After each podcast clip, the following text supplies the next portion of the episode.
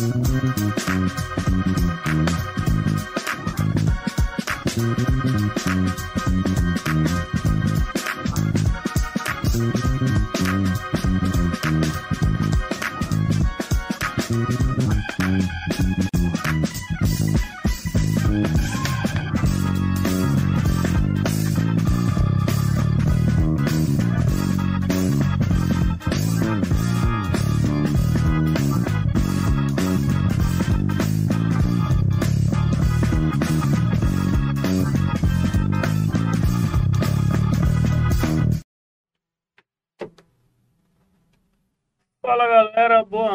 noite. Fala galera, boa noite. Estamos aqui iniciando mais um podcast com a ilustre presença hoje do pastor G. de Elson, pastor, ex-líder Juca. E é isso aí.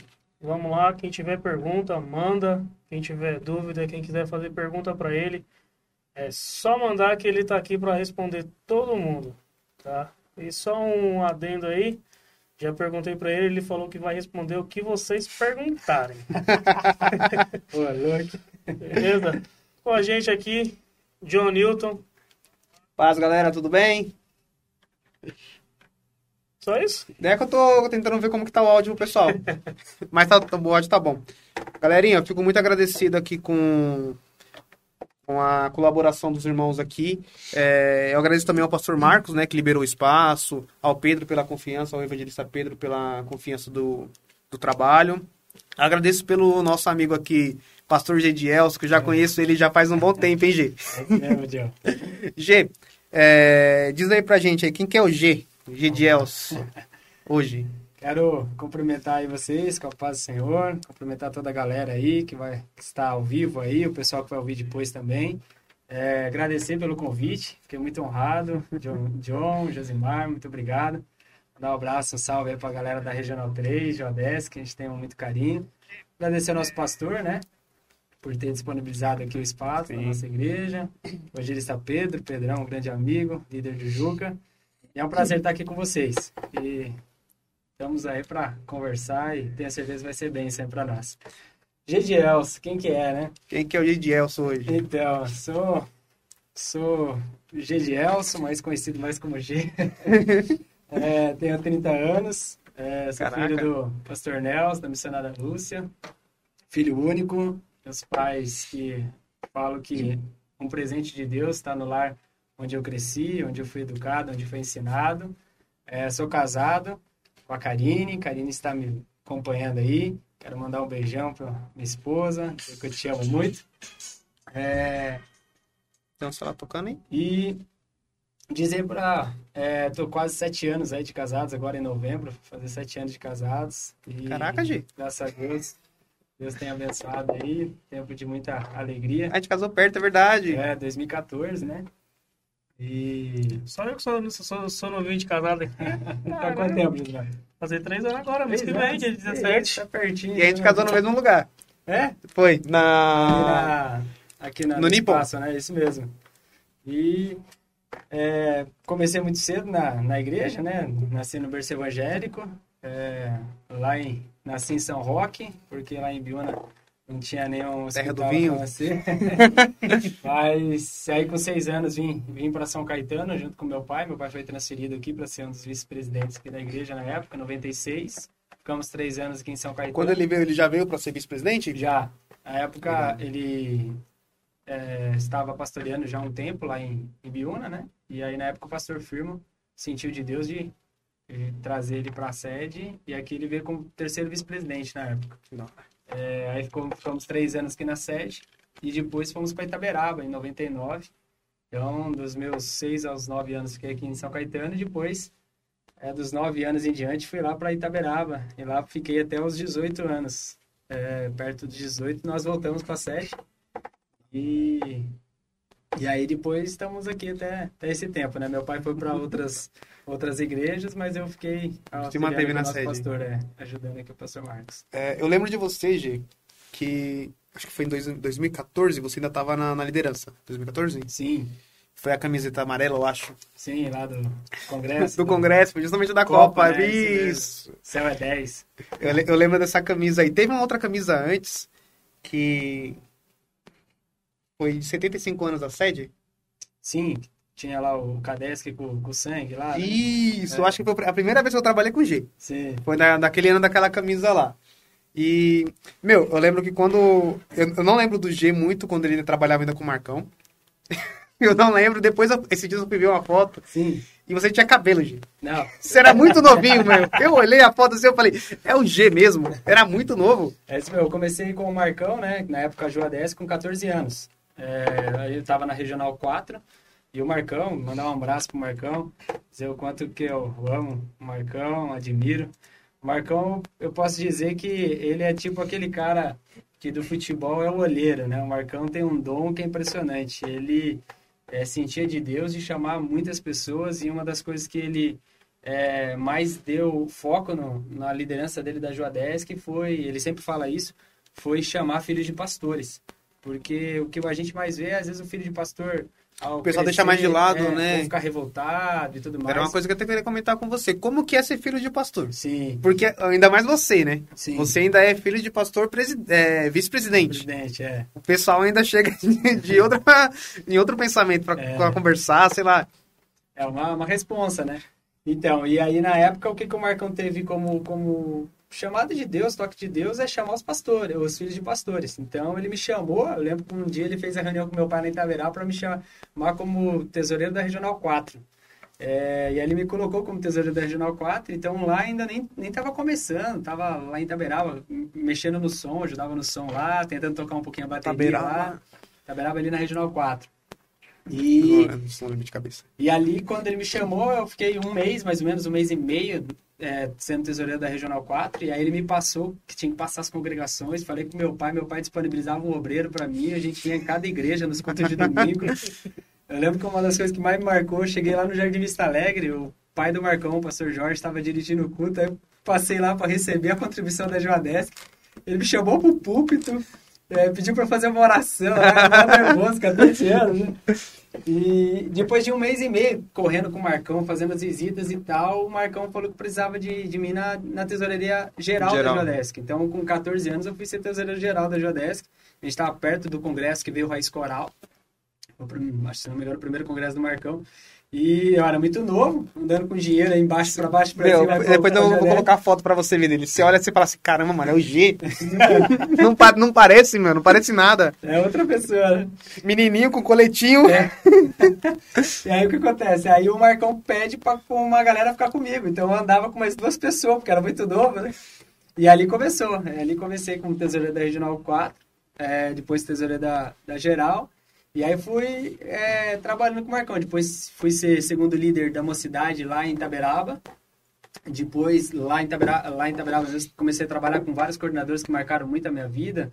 Pastor Ayrton, é, o Robério, Robério que fez um trabalho excepcional, lá na Regional 4. E aí depois vim para a Regional, Regional 1, né? E aí quando eu vim para a Regional 1, é, o pastor Aparecido me consagrou a diácono antes de eu sair de Itaberaba, então com uns 17 anos. E aí vim para a Regional 1 e estava ajudando aqui. E aí fui ser segundo líder do Conjunto Adros aqui da sede. Sim, lembro dessa época E também. aí depois é, de uns 3, 4 meses, 5 meses, eu fui ser líder da Regional 1. E aí começamos aí o trabalho e tudo Meu. mais. A, a, a gente lembra da- muito da, daquela época, meu, que era muito, era muito marcante todo, tudo que tinha, né? Sim. O pessoal sempre estava muito envolvido, muito envolvido com, com tudo. Eu lembro quando teve o, o do ginásio, que teve a orquestra que tocou, Sim. e depois teve a. a- era justamente das, das camisetas. E eu, caraca, mano, esses dias eu tava vendo as- umas fotos no Face, eu. Meu, é, na, naquela época eu era muito. Eu era muito menino, eu era muito menino. Naquela época eu já mexia com, com Photoshop e CorelDRAW. Tanto que naquela época a gente fazia ainda aquela parte de. É, acende a luz? Acende a luz. Acende a luz, gincana. Mesmo. Aí eu lembro que teve uma época que ele tá, tá você falou assim, ô John, vamos tentar bolar aí um- uns logos aí para as regionais aí. eu, tenho, eu ainda tenho uma pasta ainda com, com, com os arquivos. Eita. Meu, eu le- eu lembro de, de muita coisa, era muito bom. Hoje pra você, o que que você disse que mudou muito assim na, na, na su- na sua vida, durante esse percurso que você fez todo? de lá, de trás para cá? Isso. Então, aí até falando um pouquinho daquilo que você perguntou como filho pastor, né? Isso. É, o filho de pastor, você tem uma grande responsabilidade, né? É, todo mundo olha para você, vê você como uma referência, às vezes acha que você é perfeito, né? Infelizmente. É, a gente depois pode até falar das dificuldades que a gente tem como filho pastor, como qualquer outro jovem, qualquer outro adolescente. E às vezes a gente cai também na dificuldade de, como filho de pastor, de você às vezes querer passar uma imagem que às vezes não é a realidade, né? Então, é um negócio que é uma linha muito tênue, que você tem que... Você acaba meio que ficando engessado, porque Engessado. todo mundo olha, vê o... Acho que no seu caso, né? Vê, vê o seu pai sendo pastor, tipo, olha pra você e fala assim, tá seguindo o mesmo caminho, o mesmo passo. É. E aí, ao mesmo tempo, você tem aquela responsa de ser o exemplo, né? A pressão, né? E meu pai minha mãe sempre pegou muito no meu pé, tal, nós tem que dar o exemplo e tudo mais. É, então, é um negócio que tem uma pressão muito grande. Mas, graças a Deus, eu nunca senti essa pressão, assim, tamanha que, que fosse me afetar, sabe? Então, graças a Deus, eu procurei tentar viver de uma forma conforme a palavra de Deus e tal. Tive minhas falhas, tive meus erros, né? Como Normal. todos né? Adolescente, jovem. Mas, graças a Deus, consegui é, ficar firme, né? Na casa do Senhor e tudo mais. E, e louva a Deus, né? Pela vida do Marcão, que incentivou a gente, não só eu, mas era eu na tesouraria geral, aí tinha o Petinho, muito novo também. Pertinho também, É, é verdade. o Leandrinho, é, depois o Lucas, Lucas Rangel, que é filho do pastor Marcos Rangel. Certo. Depois vinha o filho do pastor Ricardo Kiyoshi.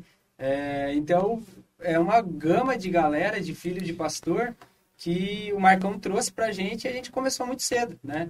Então, o que eu ficava aqui, eu vinha para reunião de, de obreiros junto com meu pai, é, aqui em São Caetano desde 96, a gente ia pra pracinha aqui do lado para jogar bola. E chegava aqui todo Rapaz, suado e Essa, tal. essa pracinha, ela é, ela é famosa. Tem viu? muita ação dessa Desde praça aí. quando- Desde quando eu, eu namoro que eu escuto falar dessa, dessa pracinha. Brincadeira. Não nasceu na... em São Em São Caetano. Caetano? É, Ah, ele na- é. veio do Belém. Tudo beleza, era- lá, lá quando a gente ia pra igreja, a gente ia pra igreja. Não era de praça, não. Aqui quando a gente vinha pra igreja, a gente ficava ali fora e depois a gente dava, a volta. a gente dava a volta. Tava perdido, né? É É. tanto que, ó, teve uma, uma vinda que veio pra cá, a- o Rodrigo hoje é meu cunhado, mas na época, mano, a gente não, não, não, não conhecia. E aí tava o Dagno, o Diego, os o Ericão ali fora, e o Rodrigo arranjou treta. Só que os caras falaram assim, o cara é da nossa regional, mano. Vamos pra cima. Cataram, abraçaram ele, e aí que eles pegaram amizade. Mano, São Caetano, aqui na, na rua, aqui, o pessoal trocando ideia, depois do culto, tem muita história, velho. É isso mesmo. E ali tudo começou. Eu tava na, na pracinha com meus amigos, jogando bola e tudo mais. E aí, quando vem essa responsabilidade que o Marcão trouxe pra gente, né? É, Juadesc, mas a gente tinha 14 anos, 14 anos. 13 anos. Então, ali foi um incentivo para você vir pra cima mesmo, fazer a obra de Deus. E ali começou tudo. Começou o ministério. Eu lembro que, acho que eu tinha 15 anos, o Marcão tinha muito forte a reunião da Juadesc. E a gente ministrava, e ele escolhia pessoas para ministrar. Eu lembro que minha- uma das minhas primeiras pregações, a primeira pregação foi na, na reunião da Juadesc que eu preguei.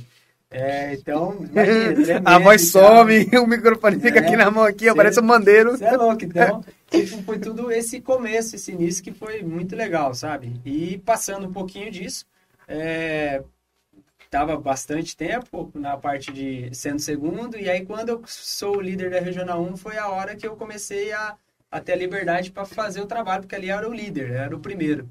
E ali eu comecei, né? A gente começou a visitar bastante congregações, a gente fazia meio que um trabalho de domingo, chamado Tarde de Louvor. Então, começava às duas, terminava às cinco. Então, a gente começou a fazer, é, visitar as, as regionais. Então, como eu também era da diretoria geral, quando o Marcão me indicava para pregar nos cultos, eu ia com a Regional 1. Lembro de uma vez que nós fomos com um ônibus lá no culto da Regional 4, lá no Guarani.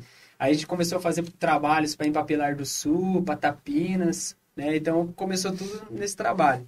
É, e aí em 2011, quando o pastor é, chega, o pastor Marcos chega, ele tem a questão de fortalecer mais o Cadesc. E aí ele conversa com o Marcão na época, e aí, é, direcionado por Deus, me coloca para ser o líder do Cadesc. E ali a gente monta toda uma diretoria, que foi uma diretoria excepcional. Vocês lembram qual que foi a primeira? 2011. De cabeça, assim, pessoal? Olha, é, era eu líder, primeiro vice-líder era o Cirão, Certo. é, segundo vice-líder era o Hector, E Sim. o terceiro vice-líder era o Emerson. Emerson. Emerson, lá da Vila Moraes. Sim. Era uma, uma vice-liderança muito top. Aí na secretaria, se eu não me engano, acho que agora eu não sei se eu vou falhar um pouco a memória. Mas a gente tinha, se eu não me engano, acho que a Miriam, a Rose, é, do Danilo, né? Certo, é isso a mesmo. Rose do Danilo, e tinha uma terceira pessoa que eu não tô me lembrando um pouco. É, na tesouraria, meu Deus, agora fugiu a, a- Se eu não me engano, era o Abner. O Abner, que hoje é um dos vice-líderes do ADES. Certo. E o segundo tesoureiro agora você me pegou. É, regentes era o Eliabe e o Alex. certo. E aí nós fizemos toda aquela formação do Beck, que eu não sou muito bom de música, né? Mas É dois. o Marcão me ajudou totalmente pra gente fazer. Eu lembro que no dia da, da posse, é, dia do, do último culto da Regional 1, que foi a posse do Leandrinho como líder da Regional 1, que ele assumiu no meu lugar, foi lá no Heliópolis. E ali foi a primeira vez que o Beck cantou. Nossa, é que aquela formação do Beck, né? É, tinha Noemi, Isaac, Emily. Era, era a época do quarteto, do é, quinteto. Quinteto, Rebeca, é, Natan. Meu, uma galera.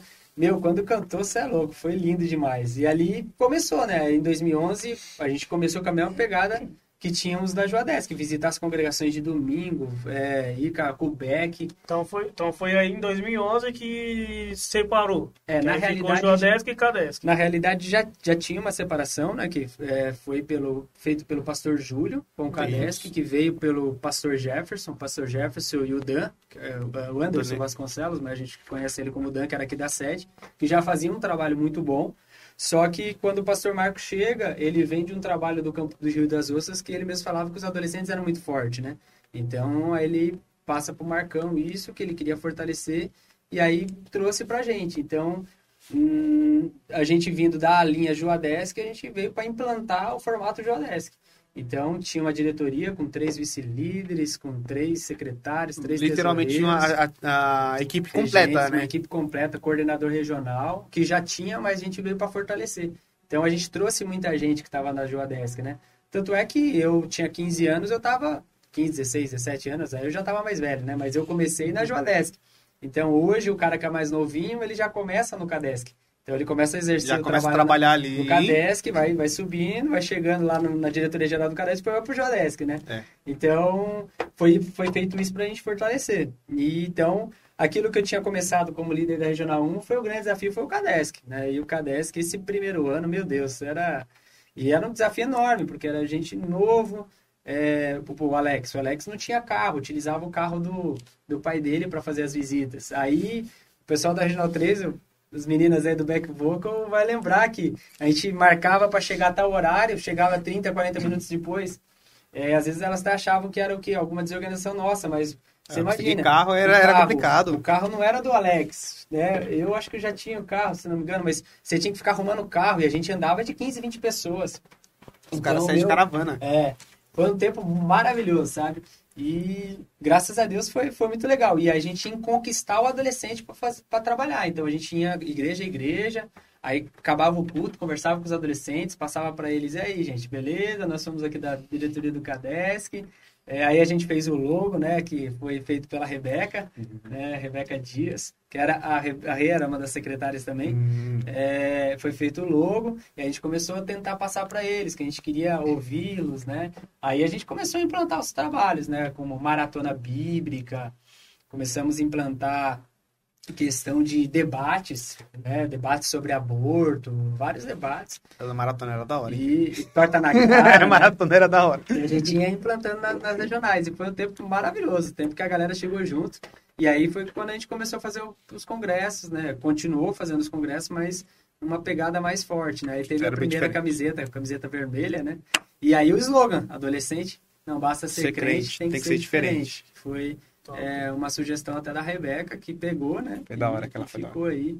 E aí a gente foi vindo, né? E aí depois foi tendo várias outras formações, né? Depois chegou o Danilo também para me ajudar na liderança, me ajudava pra caramba. É, foi vindo o Summer, é, o Summer. Kaká, é, que tá lá na Regional 4, Isso. um baita pregador da Palavra de Deus. E aí foi, foi, foi crescendo, né? Foi vindo e foi, foi muito bom. Então, tipo, foi um tempo maravilhoso. E aí, para minha visão ministerial e de liderança, o tempo que eu coloco que foi meio que um, uma mudança muito grande foi quando eu fui para Pacificadores. Pacificadores é um, feito pela é, missão Ame Evangelizar, é, aqui de São Bernardo, de Santo André, pelo pastor José Bernardo, que é um dos caras que eu tenho como uma grande referência para o meu ministério. Eu fui para Pacificadores em 2012, é, fui com três pessoas, né? eu sendo a terceira. Fui eu, Jean, né, que depois veio a ser líder do Calés também, que é certo. é fenomenal, meu primo, cara muito bom. bom. O Caio, que é meu cunhado. É, nós fomos os três com, um, um, trabalho de 14 dias, que lá não tinha zoeira, lá era palavra, lá no Instituto do IBAD. Foi daí que veio o Acende, o Acende a Luz. É aí que, que a gente iniciou. Lá a gente começou, nesse primeiro ano, a gente começou a pegar um pouquinho de que, que era o trabalho de pequeno grupo e tudo mais, e voltar um pouquinho o olhar mais para evangelização. E aí em 2012, 2012, 2013, nós fomos com 12 pessoas. Aí foi uma leva, aí nós levamos a galera para vir junto. Aí foi que veio o projeto Acende a Luz, que nós fizemos lá. Então aí foi eu, minha esposa, a Karine, foi a minha cunhada a Camila, de novo, acho que foi o Caio, foi a Rose, Aí foi o Abner, foi meu primo Adivan. E eu lembro que foram bastante gente da, da, Jean, da, dessa vez aí. Foi o Arley, lá de Biúna. É, o Feiner, o Feiner começou. E aí, se eu não me engano, tô, acho que tava faltando. O Jackson, meu primo também. Certo. E tem mais uma pessoa que, que foi com a gente. Foram 12 pessoas. Meu, aí a gente foi para lá e voltou mais uma vez, meu, fortalecido, um ânimo enorme. Outra, outra experiência, né? O projeto é ali, tipo, você meio que sai um pouco da sua caixa, né? Da sua, toda a sua história, porque eu sou assembleano, né? É isso que eu ia falar. A, a, gente tem, tem a nossa cliente, você, é, você viu do Belém. É totalmente diferente como eles trabalham, por mais que seja assembleia e tal, a gente leva um choque. Sim. Aí você chega num, num lugar assim, é que nem quando você vê pessoal, se não me engano, é da Adventista, que eles têm. É, como é aquele pessoalzinho que anda com. Caraca, qual é o nome? Que eles vão pro. pra mata. Costeira? É. Não é costeira. É, alguma coisa assim. É. Caraca, esqueci o nome. Alguém ajuda nós aí. Ajuda nós aí, gente. Qual que é o nome? Eu ah, sei o que, que você tá falando, mas não tô lembrando. Tudo bem, tô lembrando. Eles, eles, têm, eles têm muito trabalho com, com jovem, né? E tanto que de manhã, quando eu tô indo pra igreja, indo pra EBD, a gente passa na frente de, de um é, de um pessoal e eles sempre estão uniformizados e estão justamente fazendo esses, é, esses encontros deles. E você vê assim, a, a, um pessoal com 17 anos na Assembleia, o pessoal não quer fazer muita coisa porque fala assim: ah, tem vergonha. Meu, você passa na frente do pessoal da Adventista, o pessoal com 17, 18 anos, com gravatinha aqui apertadinho, aqui assim, e, e não fazer esses trabalhos que você, se o pessoal olha e fala assim: meu, é, é, é... Adventista ou Testemunho de Jeová? Adventista. Adventista. O pessoal, o pessoal adventista. Eles têm um trabalho que assim, caraca, eu esqueci o nome. é, então, aí nessa pegada, quando a gente chega lá, você se depara com presbiteriano, com batista, é, com outros assembleanos também. E, meu, foi um momento de muito, muito aprendizado. E aí, quando gente, você se depara também com a importância do trabalho de evangelismo, então, quando a gente volta, a gente volta querendo implantar tudo no, no onde a gente está, né? Então, a gente já fazia algumas saídas para o interior, que era meio que os retiros de carna, carnaval. É, não era essa pegada que a gente tinha nesses dos últimos tempos, mas o pessoal que está aí também deve saber. A gente fazia uma saída para o interior Tapinas, para é, Ibiúna, e a gente achava uns, uns sítios é, eu lembro que um dos primeiros que nós fizemos, acho que foi um segundo, foi para Ibiúna, o Marcão, acho que foi até pregar lá também. Nós levava uma galera, meu, e não tinha muita estrutura. Os quartos difíceis e tal, pouco banheiro para o pessoal tomar banho. A gente começou com 80 pessoas, levava bastante gente da Regional 1, depois umas 100 pessoas, é, lá para Tapinas. Então a gente começou a fazer esses trabalhos de carnaval, que era, a gente ia, fazia culto ar livre, padrão normal, e culto à noite. Então a gente levava a galera, no, tirava a galera do carnaval aqui, levava pro interior, fazia um trabalho de. Você se lembra o nome? De. Escoteiro? Escoteiro. Escoteiro, né? Roupinha de escoteiro, é isso aí. Fazia um trabalho de evangelização e tudo mais e voltava. Quando a gente volta do pacificador, a gente fala: não, peraí, a gente tem que é, colocar isso daí, dar continuidade. E quem começa um pouquinho mais afim com isso é o Gian lá na Regional 8. Que ele começou a fazer um retiro, aquilo que eu fazia aqui para a galera da Regional 1, ele começou a fazer só com a Regional 8. E aí ele consegue implantar o Jean muito criativo e tudo mais, consegue fazer um negócio maravilhoso.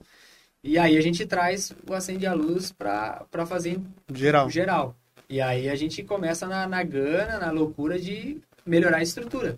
Então aí vai quando. Comprou som. Isso, aí o que, que a gente fez para comprar o som? Chegou na diretoria aí, mano. É, eu preciso de vocês para me ajudar aí com 100 reais por, por mês. Aí fui num, fui no outro. Aí compramos as primeiras duas caixas de som do Cadesc. A gente comprou, depois a gente terminou de pagar, percebeu que não era tão potente. Então, aí mais um ano pagando. Aí a gente comprou sub e tal, e aí a gente levava toda essa estrutura para fazer o acende a luz. É, aí que foi a, a, grande sacada, porque a gente tinha cinco, seis trabalhos de áreas vocacionais que era acende a luz, que é a área de ensino, que saía para evangelizar, a área dos esportes, que a gente utilizava o esporte para pregar do amor de Deus, a área da recreação das crianças, a área da música, o pessoal louvar lá, certo. a área do teatro, que era a Rose e a Nossa, é verdade, elas faziam que, os gestos, que ajudava né? lá, que tinha a pantomima, tinha o flashmob, que era Flash muito era da hora, hein? Isso era legal. E, então, tipo, e a galera que saía de dois em dois para evangelizar. E aí a gente fez colete do Acende a Luz, que era, era sete car cartas, né, é, Josimar?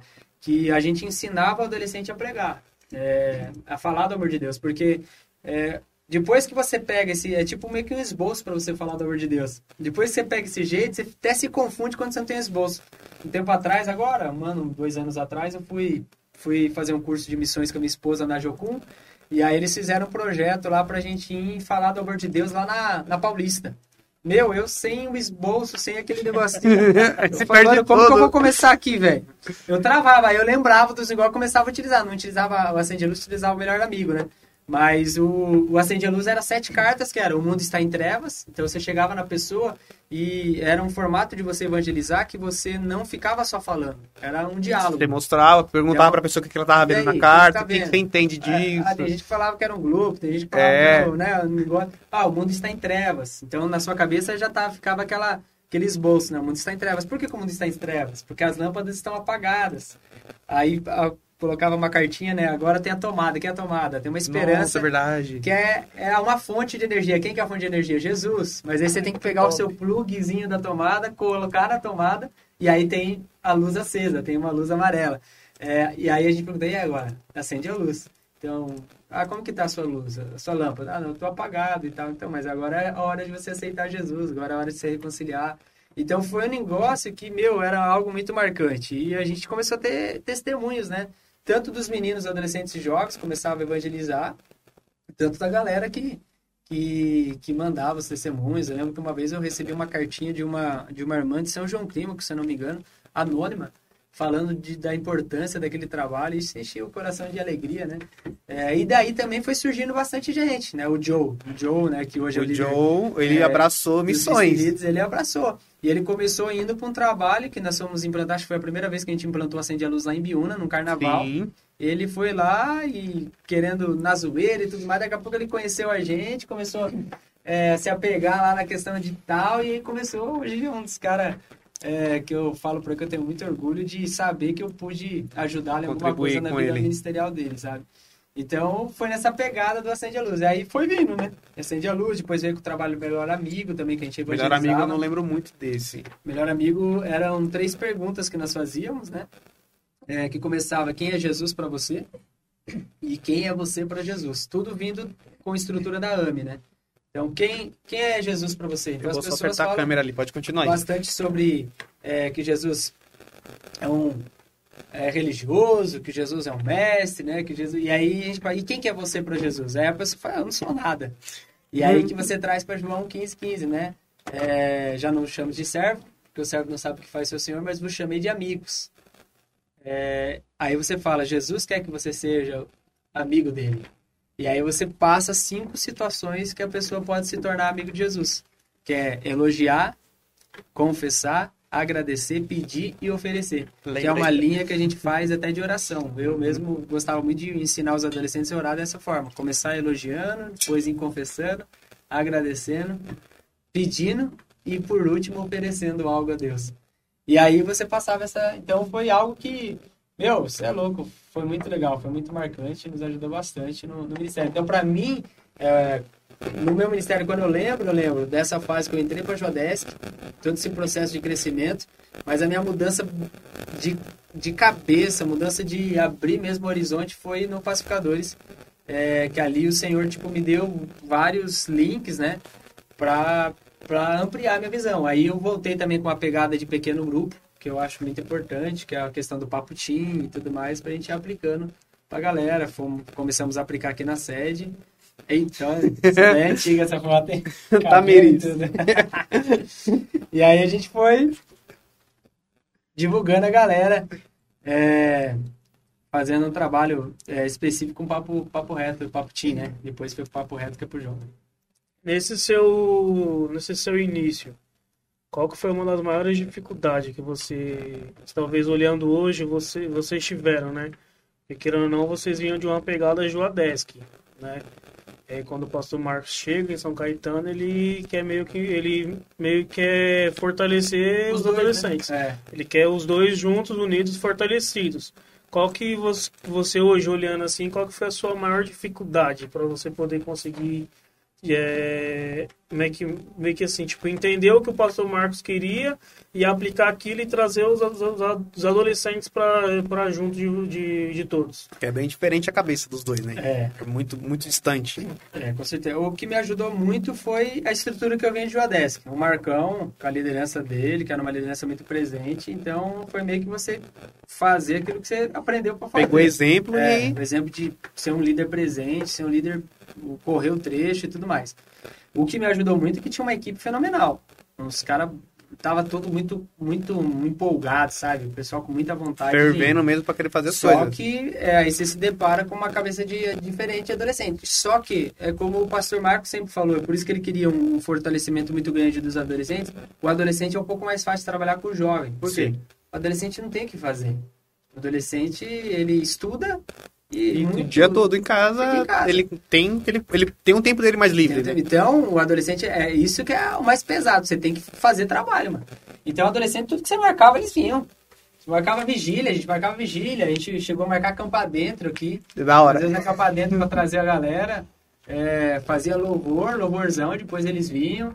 Então, tudo isso foi fazendo para trazer os caras. Aí depois a gente começou a fazer o trabalho de pequeno grupo para colocar a palavra neles. Aí a gente começou a vir tentando é, fazê-los a sair daquela fé afetiva. O pastor José Bernardo vai ensinar sobre três tipos de fé, é, que eu vejo muito isso no adolescente. Que nas pesquisas, não sei se já mudaram um pouquinho, mas nas pesquisas, o que, que mostrava as pesquisas do Brasil, não somente na Assembleia de Deus, mas do Brasil. O cara, ele vem na pegada dos adolescentes na igreja, quando ele vai chegando na, na juventude, ele começa a desviar da igreja começa a sair, que é quando ele vai para um ensino médio ou quando ele vai para uma faculdade, quando vem as pressões. Então, o pastor José Bernardo ele vai falar sobre três, três fés, que é a primeira fé afetiva, que é a fé do adolescente, da criança que vem para a igreja porque o pai vem, porque o amiguinho vem e tudo mais. Certo. Isso é, não é ruim, mas é um processo. Precisa passar por esse processo. Mas ele não pode ficar nessa fé afetiva. E é isso que é o pau. Tem muito cara que fica nessa fé afetiva. E quando ele chega nos 18 anos, o papai não cobra mais, ninguém cobra mais, ele não vai para a igreja. Ele e aí ele tudo certo. vai conhecer o mundo. Aí ele vai para uma segunda fé, que é a fé argumentativa, que é a fé que ele começa a perguntar tudo. Que essa é a fase do adolescente. O adolescente ele começa a viver uma transformação na mente. É isso que a gente começa a perceber que tem muito adolescente, que ele começa a ter dificuldade de autoestima, ele começa porque o corpo começa a se muda tudo, né? É, segundo os estudiosos vão falar que o nariz começa a crescer primeiro que o do que o, o restante do corpo. Então você começa a ficar mal. Aí começa a vir o bullying. Aí começa a vir toda essa questão da escola. Então ele passa por várias transformações. Imagina o hormônio. Né? Começa a passar um monte de dificuldade. E aí ele começa a ter dúvida. E aí que a gente, como líder, é, precisa o quê? Tá ali para responder as perguntas. Aí que ele precisa chegar e perguntar, meu, é, é pecado é, ver pornografia? É pecado é, masturbação? É pecado ficar? O que, que é? Né? Aí que ele precisa perguntar. E aí, agora, essa geração que nós temos já vinda da, da galera dos adolescentes, não é uma geração que você vai falar, não, é pecado, que Tá, isso é é a geração pronto. antiga dos nossos pais. Não, é pecado porque na Bíblia está dizendo e a nossa igreja não autoriza e pronto. Não, você vai ter que justificar, você vai ter que vir para a Bíblia, você vai ter que passar para ele. Ele vai Então, perguntar. é a fé- Fala na Bíblia aí que eu quero ver. Ele É quer ver. argumentativa, ele vai mudar. Só que ele não pode ficar só nessa fé. Ele precisa para uma terceira fé, que é a fé de experimento, de experiência com Deus. Aí que é a questão. Que ele tem que sair de uma fé afetiva, vir para uma fé argumentativa. Opa, peraí, a galera no ensino médio, a ga- a galera lá na faculdade, ah, por que, que você não bebe? Ah, porque, ah, não bebo porque meu pastor falou que não pode. Ah, não, não bebo porque na minha igreja não. Ah, por que, que você... Não, não faço isso por conta disso, disso, disso, a minha motivação e tudo mais. E aí vem a zoeira. Não, mas por que você vai igreja? Você é fanático e tal. Não, mano. Mas eu sou assim, mas não é porque eu vou, porque meus pais pediram. É porque um dia eu tive encontro com Deus. Um dia Eu quero, eu quero. orei e eu ouvi Deus. Eu senti Deus. Aí muda tudo. Aí o cara que teve essa experiência, ele pode ir pra faculdade, pode ir. Qualquer é lugar. lógico que ele vai Sim. ter que ter ainda uma galera junto com ele, uma comunhão, tá orando e tudo mais, pra continuar firme nos caminhos do Senhor.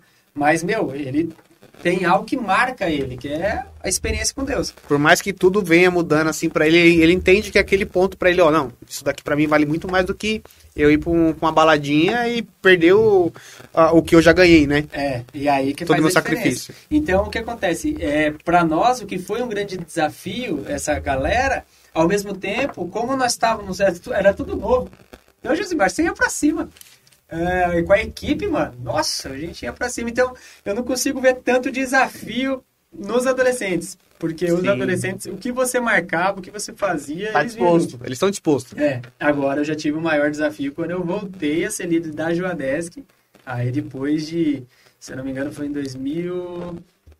Deixa eu ver aqui. 2015.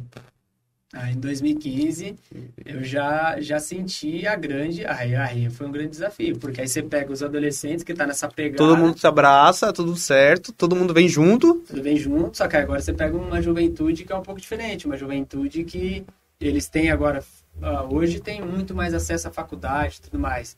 Então você tem que entender que o cara tem que ter o tempo da faculdade, mas você também tem que passar por ele, mas, mano, você não pode esquecer que você tem que estar na igreja, velho. Você não pode esquecer que você Fora tem isso, que ter o daí- tempo fora esse rolê, tem, tem, É. tem Deus aqui também. E que- junto. E aí a juventude, a grande, a grande dificuldade é porque você pega o adolescente que está vindo de 17 para 18 anos e você pega aquele cara que está com 30. Que às vezes não casou ainda está na juventude. Então você pega uma é diferença muito alta. enorme de, de pensamento, de cabeça. Então aí foi o maior desafio. Aí, aí a gente penava nas reuniões, fazia, fazia diálogo, falando, não, gente, o que, que a gente vai fazer e tal. Que a gente vai trazer eles, vamos lá. pra trazer, então é foi um grande desafio. Mas na parte dos adolescentes, eu acredito que e a gente era muito novo, né? É, eu assumi em 2011. Então, mano, você tava com toda a força, vinha com tudo, O sabe? dia todo aqui assim, não, dá É. pra fazer isso. Meu, era um monte de coisa, meu Deus do céu. Essa foi Essa época aí, o pessoal era tudo- era tudo doido. É. Ixi, você não tem noção hoje, ó.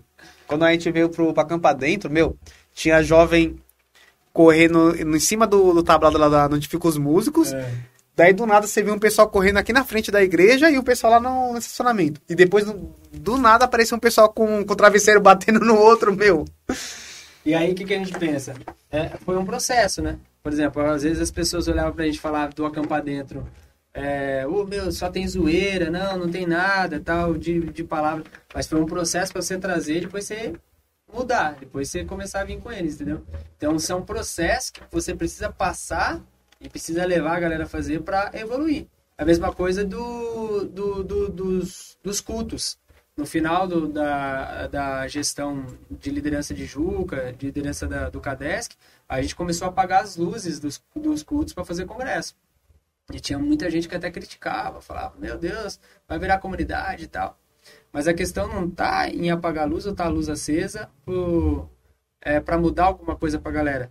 Mas o que a gente queria tentar fazer um processo do cara, na cabeça do cara, ele entender que ele tá ali, acima de tudo, não tá para ver o cara que vai tocar batera, não tá para ver o cara que vai cantar top, mas está ali para adorar a Deus. Então foi um processo que nós começamos a fazer, que eu, que eu lembro que o que mais me orgulhei, mais fiquei feliz foi no último congresso. É, o Pedrão estava até comigo no, no púlpito, ele já era um dos vice-líderes, acho que é do Cadesc, tava com o Jean lá, é, que o, o Beck da Jodes foi cantar e a gente não precisou pedir o hino Cordeiro. A gente não pre- precisou pedir pra galera se colocar de pé, mano. A galera se colocou de pé de sozinho. e adorando a Deus. Eu falei, mano, agora não precisa mais apagar a luz. Porque Você já entendeu. o pessoal já entendeu que a questão do apagar a luz era para tirar o foco de. E aí tinha gente que tem vergonha de pular, tem ver- gente que tem vergonha de levantar a mão. Tirar o foco disso, porque, mano, se concentra só em adorar, velho. Faz o seu aqui, É. ó. E hoje, meu, hoje a gente vê, meu, os congressos a gente vê coisa linda, da galera adorando, a galera vindo junto, sabe? Então, são processos que nós passamos. O acampar dentro lá foi um processo que no começo tinha essa zoeira, mas depois Depois tinha a começava a parte. palavra, começava a vir a edificação pra galera, pra eles. Tanto é que os retiros depois a gente mudou, era bem pesado na questão de leitura De leitura. bíblica, de, de buscar Deus, de oração. Mas ho- hoje meu, meu pensamento é assim, trabalhar com, com jovem, adolescente, se você traz só palavra, ele não vive só, só palavra todo- o dia todo dele. Sim, Se você não traz um pouco também de, de experiência entre ser humano, né? Então, entre pessoas mesmo, meu, é difícil porque ele vai procurar isso no, no mundo. sim, Se você não faz com que ele entenda que, ó, na, na igreja eu sou seu irmão, mas eu também brinco, eu também converso, eu troco outra ideia, eu não falo só da Bíblia, eu tenho a minha vida, a gente conversa sobre, sobre tudo. sim. Então, é, eu- a, a parte de. Que nem o pessoal fala assim, ah, a gente vai pra. Vai pra um sítio. Teve uma época que o pessoal criticava muito isso. sim. A gente vai pro sítio e tem a piscina lá, eu não posso, eu não posso dar um pulo. E, então, assim, o, o meu pensamento o- hoje, e isso vem justamente com, com o trabalho que vocês faziam. sim. É, não adianta só pegar e falar assim pro jovem, ó, você tem que ler a Bíblia, tem que ler a Bíblia, tem que ler a Bíblia. Amigão, é, eu, sou- eu tenho que mostrar também que eu sou seu amigo, entendeu? Eu tô aqui pra te ajudar, não só a ler a Bíblia. Sim. Que nem se hoje um, um jovem cai, um adolescente cai, é, é muito difícil você ver na igreja alguém apoiando. É. É muito difícil esse- esses, esses pontos. E na real, Joe, o que você está falando é algo que a gente falava muito em reunião, que é o que está em Atos 2, se não me engano, 42, que fala que os apóstolos eles partilhavam de comunhão e partilhavam do pão e de oração. Então, o que eu gostava muito de falar para o pessoal, principalmente liderança de jovens, e principalmente de adolescente, o que? É que eles precisam ter um momento de comunhão. Eles precisam ter o quê? Que aí entra a questão que era o papo team, e hoje, por exemplo, o Pedrão tá, continua fazendo papo reto aqui na, na, na sede. Nas congregações eu acho que a gente não conseguiu implantar tanto, mas na Não. sede, com, com o Pedro aqui, fortaleceu muito o papo reto. Eles ficam de madrugada, mano. E é aquilo que às vezes até às vezes vou dar os avisos aí, eu falo pra eles, meu, aproveita essa fase de juventude, porque vai passar. Hoje, depois a gente casado, você não consegue ficar a madrugada toda. Você tem suas Não. responsabilidades, mas tem que trabalhar. Pai, você, não, Né? você não dá conta, não. Mas, mano, eu lembro da minha juventude, velho. A gente chegava tarde, duas horas da manhã, três horas. Ficava igualzinho os meninos ficam aqui de sexta-feira. Eles começam o papo reto 10 horas da noite. Ficam até três horas da manhã, quatro horas da manhã. Comendo, curtindo, conversando. Então tem um momento da palavra, tem um momento de oração, mas tem um momento da comunhão. O grande questão, é que o Diogo estava até falando, é, por exemplo, é, eu sempre falava isso em reunião. É, por exemplo, lá na faculdade, um amiguinho, um amigo do cara chama, e aí, mano, vamos para um churrasco. Aí o cara vai, mas peraí, onde é para ser minha família, que é a igreja, não tem. É. E a família, a igreja tem que ser esse tempo de, de calmaria, esse tempo de tranquilidade, esse, esse ambiente favorável pro cara é, se quebrantar, pro cara chorar e pro cara também confessar os pecados uns dos outros. É nesse momento que você vai Eu trocando acho ideia. né? que, acho que infelizmente o, as nossas igrejas, em geral, não é estipulando A ou B, é, muitos sabem apontar porque é jovem, porque errou. Não, você errou, você errou e sabe apontar. Mas não sabe buscar a raiz do porquê, do porquê que ele errou e com isso ajudar ele a se levantar. Então Sim. acho que o erro está muito nisso. As pessoas sabem apontar o seu erro, sabem colocar que você errou.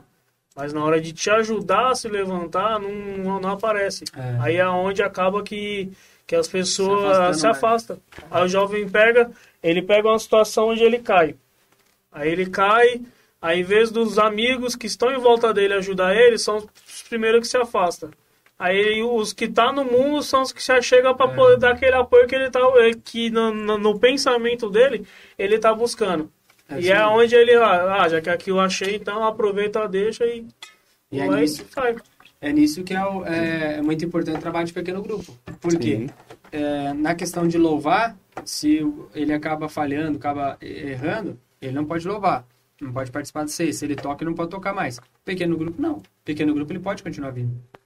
Porque é uma reunião de conversa, de aprendizado da palavra de, de oração. Então, é, é, foi muito difícil, a gente conseguiu por um tempo implantar em algumas igrejas o Papo Team, foi mais para os adolescentes, por jovens já foi muito mais difícil, mas eu acho que é a grande sacada, sabe? Que Tem igreja na regional ainda que tá fazendo. Tá, o que da hora, mano. Da hora. Porque, meu, se você conseguir ter isso, sabe, uma vez por semana, se não conseguir uma vez por semana para jovem, é mais difícil, mas a cada 15 dias, é o, é o formato que você consegue atingir eles. E você consegue perceber no pequeno grupo algumas coisinhas. Por exemplo, grande, congressos grandes, cultos grandes, cultos com 150 pessoas. É muita gente para você, você conseguir administrar. Você consegue perceber a, o, as falhas deles. Falhas no sentido de pecados, de erros. Quando você está num pequeno grupo, tem é todo uma, uma, um formato, mas você coloca a galera para falar. Então você traz um quebra-gelo, traz uma dinâmica, traz um negocinho e tal. Se o cara tá meio nervosinho e tal, numa, numa disputa de brincadeira ali, ou não jogar bola com o cara, você, opa, o cara falou palavrão, peraí. Ou aí você vai trocando uma ideia e tal, você começa a captar, opa, peraí, esse daqui acho que tá com alguma dificuldade na pornografia. Ah, esse daqui tá com alguma dificuldade de namoro. Ah, essa daqui tá com alguma dificuldade de autoestima. Porque você tá numa reunião de pequeno grupo. Vamos supor, Caraguatá, não sei, tem quantos jovens hoje? Uns 30? É, mais ou menos 25. 25. Se você coloca no pequeno grupo, vai faltar algum, vai vir 20. Você consegue pegar um pouco. Quando você consegue pegar um pouco, você consegue direcionar ali. Então você consegue trabalhar o cara. Então, é isso que eu acho lindo do, do, do evangelho, lindo da igreja, né? É, quando a gente vê, e tudo nesses processos que a gente está vivendo, quando a gente vê todo esse processo que a gente passou com as lideranças, vindo do pastor Jefferson no Cadesc, vindo do Marcão, o, os, os pastores que vieram antes, é aquilo que é, sempre se aprende com grandes referências no Brasil que falam, nós estamos de pé, né, a Assembleia de Deus está de pé, Todas as igrejas estão de pé porque teve, nós estamos sobre ombros gigantes, sobre pessoas. E tudo é um processo. Quando eu lembro, tipo, o Marcão. O Marcão, quando ele assumiu a Geodésica, ele sumiu para trazer junto a Geodésica. A Geodésica foi outra depois do Marcão. Foi. Bagulho de correria tal, de presença, de tal. A galera vinha junto pesado. O campo todo você falava Juadesc, era, era outro. Era muito forte. Era, era outra, outro tipo de, de grupo, né, de, de mentalidade grupo, é. do pessoal. Aí vem Cadesc, teve todo esse processo. Aí depois o Marcão reestruturou com grandes congressos. Aí depois vem a gente, a gente veio tentando trazer esse negócio de pequeno grupo. É, trabalhando um pouquinho e tal. Apesar de eu gostar muito de tecnologia, até brinquei com vocês aqui, mas apesar de eu gostar muito de tecnologia, sempre incentivei a galera, não, vamos fazer isso, vamos fazer isso no Face, vamos fazer isso no Instagram e tal.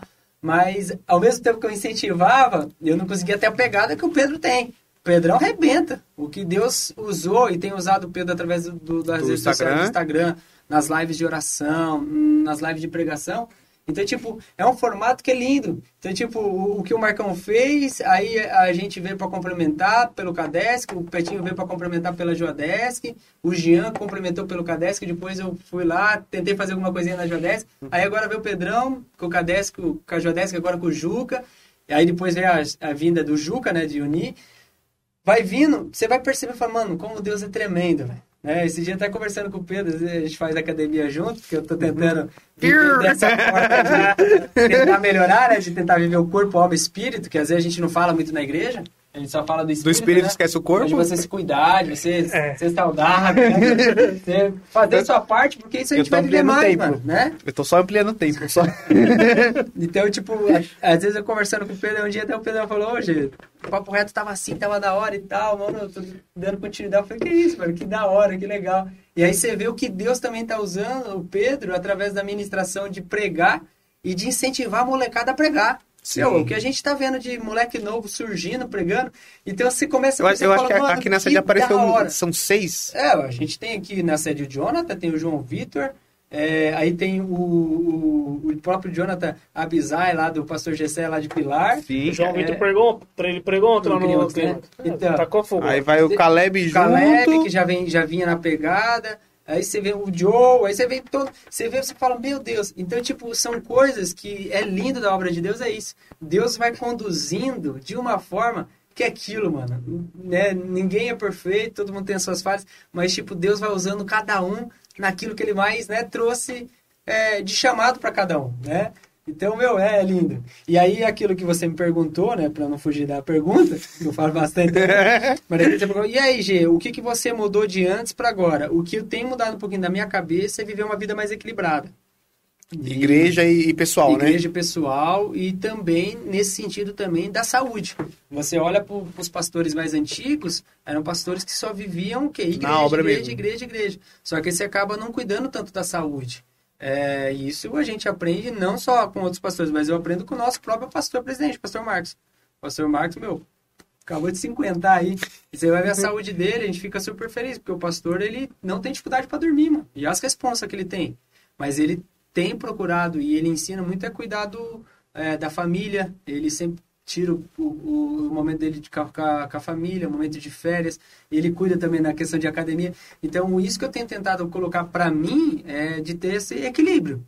De, peraí, mano, eu tenho que estar com a minha vida espiritual, de devocional, tentar buscar Deus em oração, leitura da palavra, que isso que a gente tentou enfatizar bastante, né? É, mas primeiro também eu tenho que estar tá com a minha família saúde tem, boa. Família, saúde corpo. Boa. Mas também tem, que ter tempo com a, com a minha esposa, tem que ter tempo com a minha família, né? E aí você vai vivendo em equilíbrio e aí a gente estando bem, né? Você vai render mais. Sim. Então é isso que a galera tem que entender, que o cara que tá na parte de adolescente, o cara que tá na parte de juventude, mano, o cara tem que dar tudo ali, mano. Porque ele só tem isso, velho.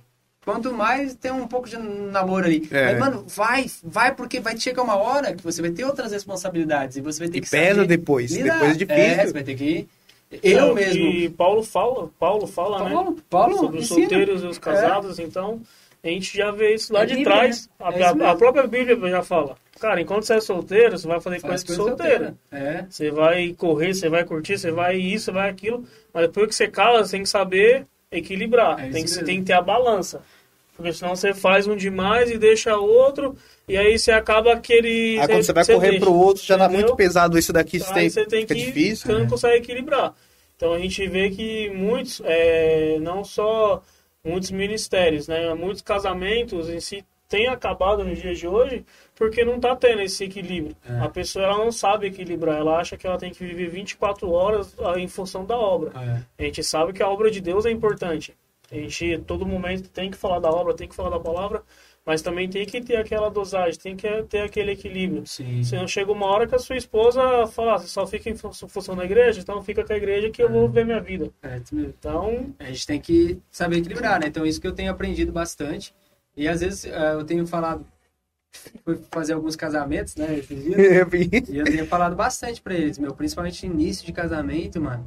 É, procure demandar tempo de conhecimento, procure falar a verdade um pro outro, é, procure ajudar o outro e tentar ter o equilíbrio.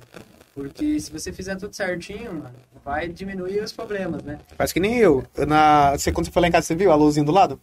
Eu tenho uma luz, meu PC tá aqui. A minha tem uma luzinha aqui do meu lado. Então, eu é, ontem mesmo eu refiz ela. Então, eu dividi e coloquei aqui. Igreja barra é, Joadesk. E eu coloco lá a data de tudo que vai ter. Beleza. Vida pessoal. Tudo que eu tenho. Lá embaixo, lá, profissional. Sim, E a primeira coisa que eu tenho lá é família. é isso mesmo. Tomar cuidar da família. É. Por mais que, que, se- que assim, a gente que é casado, se a gente tem uma esposa que ela corre junto, filho, você vai longe. Você não tem dor de cabeça. só Que- que aí também acha aquelas pessoas que, que se casaram, mas a esposa não corre, ou muitas vezes a, o marido não corre junto com a esposa. Então acaba tipo assim, Tem que correr junto. Você meu. vive muito na igreja, mas a sua esposa não. Ou eu vivo, é, a minha esposa vive muito na igreja e eu não. Então fica aquela. A balança não, não, Fica- não, não fica junto, A né? balança ela não, se, ela não se achega junto. Porque um vive mais de um lado e outro do outro. Então acaba um que quer passear mais, só que não quer estar na igreja. Outro quer estar na igreja demais e não quer passear. Aí fica aquela coisa assim. Então o jovem hoje, ele tem que. Querendo ou não, ele tem que pensar muito com quem que ele vai escolher casar. para poder casar Sim. para dividir a sua é vida, questão principalmente do quando namoro, você né? tem um, você quer ter um ministério, que seja É. na palavra, que seja no louvor. Então você tem que você tem que pensar muito, tem que orar muito nesse nesse propósito, porque quando depois que você casa, não adianta mais você falar assim: "Ah, eu não é isso que eu queria". Aí ela não corre comigo, ou ele não corre comigo. Não tem essa. Casou Sim. ali, é até que a morte separe. É isso. Tra- Tem eu que trabalhar, tem que brinco- trabalhar disso antes. Eu brinco de vez em quando eu tava com a Tamina que ela fala assim, ó, até a morte separa. Não tiver afim, ora aí, pede pra Deus matar. Porque ele tá pedindo Bom, eu te amo, tá? Mas é isso aí. Mas então, isso que eu tenho aprendido bastante, né? E tenho procurado aconselhar a galera, tentar viver vida de equilíbrio, né? É, tentar incentivar a galera para estudar. É, passei também vários momentos na, na liderança que a galera às vezes chegava para mim, Eu lembro de amigos meus que chegavam, não, mas como que eu vou fazer faculdade, sendo que eu tenho culto pra ir de semana, eu vou ficar fraco na fé na faculdade. Fala, mano, é melhor você fazer a faculdade agora, melhor você procurar fazer um curso técnico agora, melhor você Tá correr novo? agora, tá solteiro e tal, do que quando você estiver casado. Depois você tá casado, vai ter filho. E outra coisa, Preocupações da casa. meu, a gente tem que saber separar. Tem coisa que é oração, tem coisa que é pedir pro Senhor, mas tem coisa o que, que é? É fazer a nossa parte, né? E essa linha de trabalho você tem que, você tem que se capacitar. Então, é tudo essa questão de ver um equilíbrio, é, demandar tempo lá nos estudos, demandar tempo no trabalho, mas também não esquecer que precisa buscar Deus, né? Sim, sim. Tem que correr atrás de tudo. A gente hoje, quando eu, eu converso um pouco com, com algumas pessoas, eu falo, meu, por mais que, que a gente. Que nem, hoje a gente passou o dia todo zoando, né? eu, eu fui, fui trabalhar, aí hoje conseguimos che- chegar um pouquinho mais cedo. Aí tava eu, o Josimar e o, Eduardo. e o Eduardo. A gente tava num, num grupinho lá conversando. E é o dia todo. A gente literalmente jogou hoje conversa para o dia todo. E, e, e hoje, se você pega alguns jovens, eles têm o grupo de zoeira, mas é, a zoeira deles é, não é com, com o pessoal da igreja. É, E isso faz muita diferença. Então vamos lá. Se eu tenho muita. Eu sei que. Mano, eu, tenho, eu tive muita amizade com muita gente do mundo. Muita gente do mundo. Um, muito cara que hoje é, é criminoso e tudo mais. Mas é, a, a minha, o meu foco sempre foi: eles são do mundo, eu tenho que ganhar ele pra Deus. sim. Aí o pessoal que tá comigo na igreja tem que continuar comigo. Trocando ideia, conversando. Então, é, hoje é difícil para o pessoal trocar uma ideia referente à masturbação. Hoje é muito difícil chegar na igreja e querer falar com, com, com jovens sobre masturbação. Sim.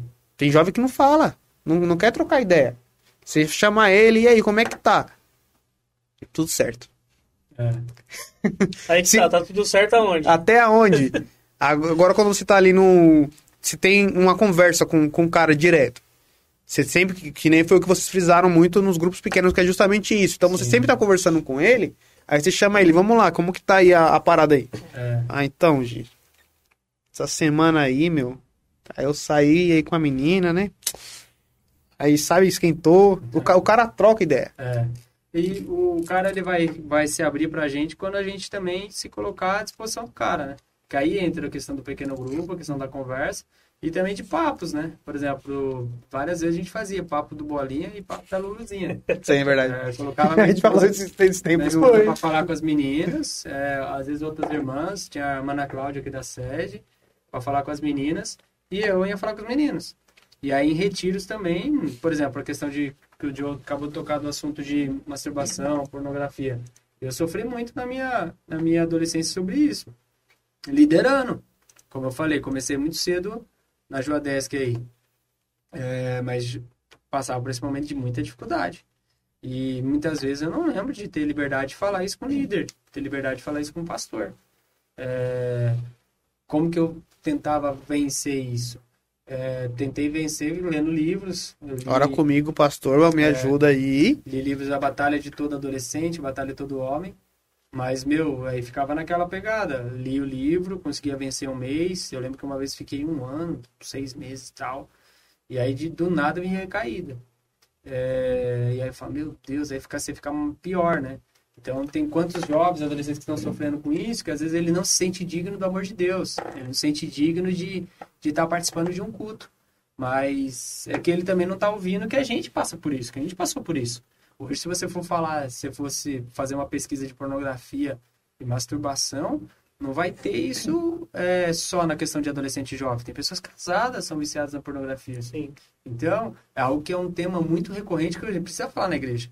E a gente precisa dar entrada como líder, né? A gente precisa falar, precisa falar, galera, é, também nós podemos sofrer. Por exemplo, tem gente que fala, não, eu, quando eu casar, não vou sofrer com isso. É, que não vai sofrer se não tomar cuidado. Você precisa se libertar. E aí, como você se liberta? Aí eu fui tentar buscar livros. Aí nesse livro, Batalha Todo Homem, Batalha Todo Adolescente, muito top. Ele vai falar sobre a aliança que Jó fez com seus olhos, Jó 31. E ele vai falar que Jó fez aliança e tudo mais. Então aí você tem que tomar cuidado com o olhar. Adolescente, jovem, tá naquela fase que passa uma pessoa, vira a cara, faz um monte de coisa. Quase que é o pessoal. É, fica parece olhando. aquela, aquela menininha do, do todo, todo, todo mundo em pânico. Vira a cabeça. É. Aí tem a questão, tipo, da, da, dos sites hoje. Antigamente, Era de, antigamente, era difícil, vinha revista. Era internet de escada. Hoje, o moleque tá no celular, os grupos de Instagram, WhatsApp, que às vezes WhatsApp, ouve, tudo Às tá. vezes quando eu fazia papo team, papo reto com a molecada, os papos que estão, as experiências que estão nas escolas com moleque de 12 anos. Pô, uma vez eu fui fazer um papo, um papo team com uma molecada de 14 anos, 12, 13 anos, eu perguntei, aí, gente, que, é, tira uma dúvida pra mim, quantos da, da, da sala de vocês são virgens, que vocês sabem? Tem alguém? Tá, mano, de uma diferença de idade de 12 ou 13 pra 14, era tipo que era um monte de gente, no outro era um monte de gente que já tinha feito sexo. Então, tipo, tudo isso tem começado muito cedo. E tem começado o quê? Através da pornografia. E, e algo que a gente achava que era só com homem, é, com aquela Mulher questão também. do livro, né? É, tem os 50 tons de De cinza, que é cinza. filme, né? Mas até mesmo o livro, né? Começou Também. com o livro, que foi uma febre na modalidade. Foi o que? A indústria pornográfica vindo na pegada de chegar Junto com as mulheres também. pegar nas mulheres. Então, tipo, hoje que aquilo que era mais pros meninos, meu, hoje é pras meninas também. Então, como você fazer a galera vencer isso? Então, eu, a minha, a minha experiência com, com Deus nessa área foi o quê? Lendo a Bíblia todo dia, devocional, fazia é, rigorosamente, lendo, lendo, lendo. E até que chegou um dia, eu cheguei tarde da igreja, cheguei tarde da igreja e veio na minha cabeça de, de ver. E aí eu pensei, mano, vou ver, né? Dar um jeitinho de ver, meus pais estavam dormindo. É, mas aí do nada veio pra mim, pra que eu ver, mano? Preciso disso. Vale a Dormi. pena? Vou dormir. Mano, fui dormir, velho. No outro dia parecia que o Palmeiras tinha sido bicampeão mundial, porque campeão já era. Bicampeão mundial, velho. Mano, pulei, mano. Falei, pô, que da hora eu venci, velho. Consegui dizer não da própria vontade, tá ligado? Meu, fiquei super alegre, fiquei su- super contente. Então, tipo, é isso que eu sempre falava pro jovem adolescente, mano. O você ser livre não é você poder fazer todas as coisas. O você ser livre é você conseguir dizer não à sua própria vontade, mano. Aquele dia, mano, pra mim foi. Então, foi algo que, que Deus me fez vencer e algo que, que eu sempre aprendi. A área que a gente mais luta é a área onde Deus mais vai usar a gente pra ajudar pessoas. Então, sempre aparece pessoas pra eu poder ajudar nessa parte. E é isso que eu quero falar pro jovem adolescente que estiver vendo isso aí. Se estiver sofrendo com isso, mano, você não é o primeiro, você não é o último. É, é legal você ter tentar um acompanhamento com um líder, se possível, se de um líder, um amigo, um cara mais crente que você, ou um pastor. Mas, mano, é, é orar, ler a Bíblia, ler alguns livros, tomar cuidado. Tem hora que você vai ter que vir com estratégia. Por exemplo, o cara que tem TV no quarto, o cara que tem computador. Hoje tem celular no quarto. Mas, é, bom, grupos de, de escola, amigos que às vezes só manda besteira no WhatsApp, mano, sai do grupo, velho. Né? Então, Faz que tem nem eu, ó, no grupo de serviço. Era, era direto. Chegava em casa, abriu o WhatsApp, dava até vergonha de estar no, no, no- no metrô, você vai compartilhar alguma coisa e você abre a galeria. Era lotado, era lotado, lotado. O que, que eu faço hoje? Tô no grupo, mas as, as imagens não baixam automático. É, Eu escolho. sim, Eu, você olha, você sabe o que, que tem ali. sim. Na hora que você vê um- uma porrada de, de, Tá de meio- videozinho, É, me falou, o vídeo ele vem meio embaçado, mas você você consegue. consegue. Então ali, vamos lá. Eu tô vendo aqui, ó, eu sei o que, que E é, até os beleza. comentários, galera. É, Porque a o- galera de baixo depois vai começar a comentar, Vai você já com- sabe. é. É, Mas aí você tem que tomar cuidado com isso, né? Mas, mano, é algo que pra mim marcou muito, sabe? E graças a Deus, Deus me libertou, que é o João 832. Eu sempre falo isso. Até quando eu, esse dia eu tava discipulando um, rapaz que tá chegando aqui na igreja, eu sempre falei pra ele, em todas as áreas de libertação, seja na questão também é, de o cara vir com uma pegada de um bando e tal. Tu tem. Tem cara que vai ser liberto instantaneamente, que é um milagre, que é um processo de libertação na hora, e tem cara que vai viver um processo de libertação. Mas você tem que perseverar, você tem que ser constante, que Deus quer nos libertar, Deus quer fazer de nós livres, né? Pra viver. Cada livre, qual vai ter seu, o né? seu, o seu, Quando, sua vitória ali. quando você viveu esse processo na sua vida, você já trabalhava já na igreja, já tinha os seus os cargos? ou- Vixe, já. E como que Como você, você tem uma ideia, eu tinha 15 anos, estava na liderança, foi todo esse processo. e como que você se sentia? Desse você vivendo isso, porque querendo ou não, o jovem ele em si, ele, é, como é que fala, ele peca Mas é automático, vem na mente peso, né? o peso na mente. Como que para você, já na liderança, trabalhando já na liderança do, do Cadesc, da Joadesc, você se sentia, depois de tudo isso, você estava na frente, estava ali trabalhando? Tava Foi na época, foi na, na parte joadesca lá, quando eu era ali, era ali tesoureiro, né? É, depois, graças a Deus, é, fui liberto, mas... Você é louco, você ficava muito mal, né? Porque é isso que eu, que eu tô te falando. É, você tava ali, fazendo as coisas, mas no seu interior, né? No oculto, né? Você já Lá tava. no seu quarto, você tava mal, você tava zoado. Então, meu, você vive uma, uma, uma luta, né, contra você mesmo, uma luta espiritual. E, e aquilo que nós falamos, né, a dificuldade é você lutar sozinho. Então, é tipo, isso que é o mais difícil. É você estar lutando com aquilo e ninguém, ninguém saber. É, você não poder conversar com ninguém sobre isso. Por que você não pode conversar? Porque ninguém dá abertura. E o moleque, nossa, você não vai chegar. E aí, e aí Josimar? Tô, tô mal, hein? Tô, tô na viciada na pornografia lá. Nunca, vai Nunca. chegar. O cara vai chegar numa conversa, uma zoeira. Tanto é que tinha cara que às vezes eu brincava. Depois que eu tinha um primeiro papo com o cara, eu já vinha na pergunta: e aí, mano? Como faz semana? Já venceu? Tá, eu- tá. Só que tinha vezes que você percebia que às vezes o cara não falava, né? Porque é uma luta diária. Então, pra mim, foi muito difícil. Porque aí tem hora que dá vontade de você chutar tudo, né? Porque você tá- não tá fazendo da maneira correta. Certo. Né? Da maneira certa. Você tá sendo religioso. Mas depois que você começa a fazer um devocional, e é, essa que é a grande pau, devocional e oração. Não, não começa que na- no primeiro dia você vai sentir Deus lá. É Isso que a galera. A galera Primeiro dia tá- Primeiro dia o céu vai, vai, vai abrir. Vai abrir. Ó, vai abrir uma luz no Vai meu quarto. demorar, velho. É constância. Né? Oração, joelho, fechou a porta ali, ajoelha, filho. Então, tipo, meu, você tem que. Coloca o louvor, começa a adorar, começa, né? Sentiu vontade, vamos lá. Opa, desliga É. o celular, vamos. Vai pra outro lugar, um outro É assim ambiente, sai fora. E, e no seu caso, quanto tempo você levou nesse período até você conseguir ver que você estava liberto mesmo? Mano, acho que foi de uns 3 a 4 anos, porque. É de 2 a 3 anos, a 4 anos, porque. Eu lembro que eu falei pra você que eu li o livro? Aí eu li o livro, conseguia vencer um ano tal, ficava feliz tal, depois tinha uma recaída. Aí ficava mal, ficava zoado tal, aí voltava. Aí depois vindo nessa questão devocional, que é depois que eu falei, mano, não preciso mais disso. E aí, graças a Deus. E é o que eu sempre falo, é, a questão da pornografia e da masturbação são consequências que você vai levar para o resto, resto da vida. Né? Então, é, aquele que é viciado, se não tomar cuidado, casado, você pode voltar na hora. Você vai vir com coisas que às vezes você vai vir na sua mente, que você fala, meu Deus, de onde tá vindo essa porcaria? Tanto tempo. É, É, e é, Então tem é, isso que o estudos. jovem adolescente precisa lembrar disso, da, da consequência que traz na frente. Fora que, desculpe até te cortar, fora que quando você não tem o controle disso, vai levando a outras coisas. Que Vai aí que entra a outros questão do assuntos, abuso. é isso aí. que entra a questão da pedofilia. Porque o cara vai dando tanto vazão à própria vontade, tanto vontade, Que abre outro leque desejo, na cabeça que ele vai dele. ficando louco. Não, ele quer satisfazer o próprio desejo, ele quer. E aí entra numa questão de abuso, uma questão. Aí entra num casamento, quando o cara vai pro casamento. E vai ter esses momentos que não, não, vai, não vai dar pra, pra ter o momento do amor lá, né? Falando português mais claro.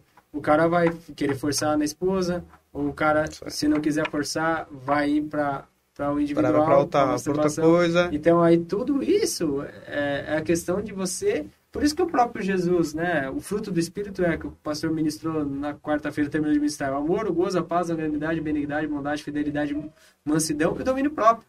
Nós precisamos ter o domínio próprio. E como que tem esse domínio próprio? Não é por nós mesmos. Porque o ser humano, o homem, a mulher não vai ter. É pela palavra de Deus, pelo Espírito Santo, né?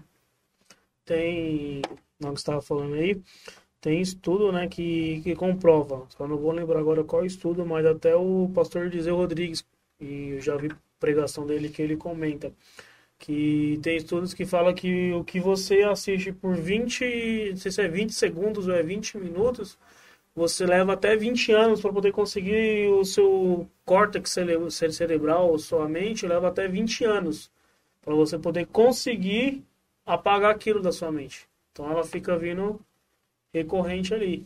Então é, é, é bem complicado, né? Como que nem você falou aí de pessoas que já são casadas e continua. É, meio que tipo, a pessoa não vai ter satis... é, prazer na sua esposa, ou até mesmo a esposa não tem prazer no marido e procura o prazer em si mesmo por conta É. daquilo. É, muitas vezes o que acaba. é, Fora que a pessoa, quando, quando assiste muito isso, chega. Vamos lá, o casamento não é aquilo lá, não, gente. Não é um filme pornô, não. É isso mesmo. Casamento é, é, outra, é outro tipo de É coisa. respeito, né? É, não é. Não, você não acorda e vamos, vamos ver. Não, não é assim. E é triste, né? Porque tudo isso aí vem gerando bastante coisas também. Aí depois você entra na parte do homossexualismo, lesbianismo, né? Que vem vindo tudo uma pegada dessa, né? Que a indústria pornográfica vai vir investindo, né? Como essa questão do- dos 50 tons de cinza que veio, né? E é treta. É treta mesmo. No final da minha liderança da, do Joadesk, ou do Juca, eu lembro que eu fiz umas perguntas lá e meninas colocando sobre essa dificuldade, mandaram perguntas, né, de, sobre masturbação e tal. Eu falei, meu Deus, mano, aquilo que era pra menino tá chegando nas meninas, né? Então, é, tá cada vez mais aí.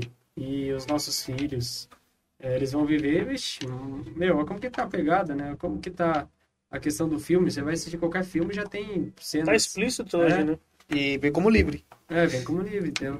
Então, cada vez a pressão vai ser maior. E aí, como que tem que ser? Né? Se tiver algum pai aí vendo a live, vendo o podcast aí, que vai ver depois, é o quê? Você tem que também conversar isso com o seu, com o seu filho, com a sua Se filha. ele não É conversar, melhor vir do papo aberto do, da, da casa, né? De você trocar Pauta uma na ideia, Bíblia falar ali, da de- motivação. Falei, é, mano, olha só a consequência que você vai ter. Porque o, é igualzinho a questão do namoro de adolescente muito novo. Às vezes o pessoal me perguntava de pais que ficavam proibindo e tal. Eu falava, meu, em vez de você proibir, é melhor você falar assim, não, beleza, você pode namorar. Você quer namorar? Tá me enchendo o saco pra namorar? Então tá bom, você pode namorar. Mas você vai namorar aqui em casa. Você vai namorar num ambiente público. Eu vou te levar pro shopping, eu vou lá com a sua mãe pra algum lugar lá pro cinema, você vai Você namorar vai em junto. público.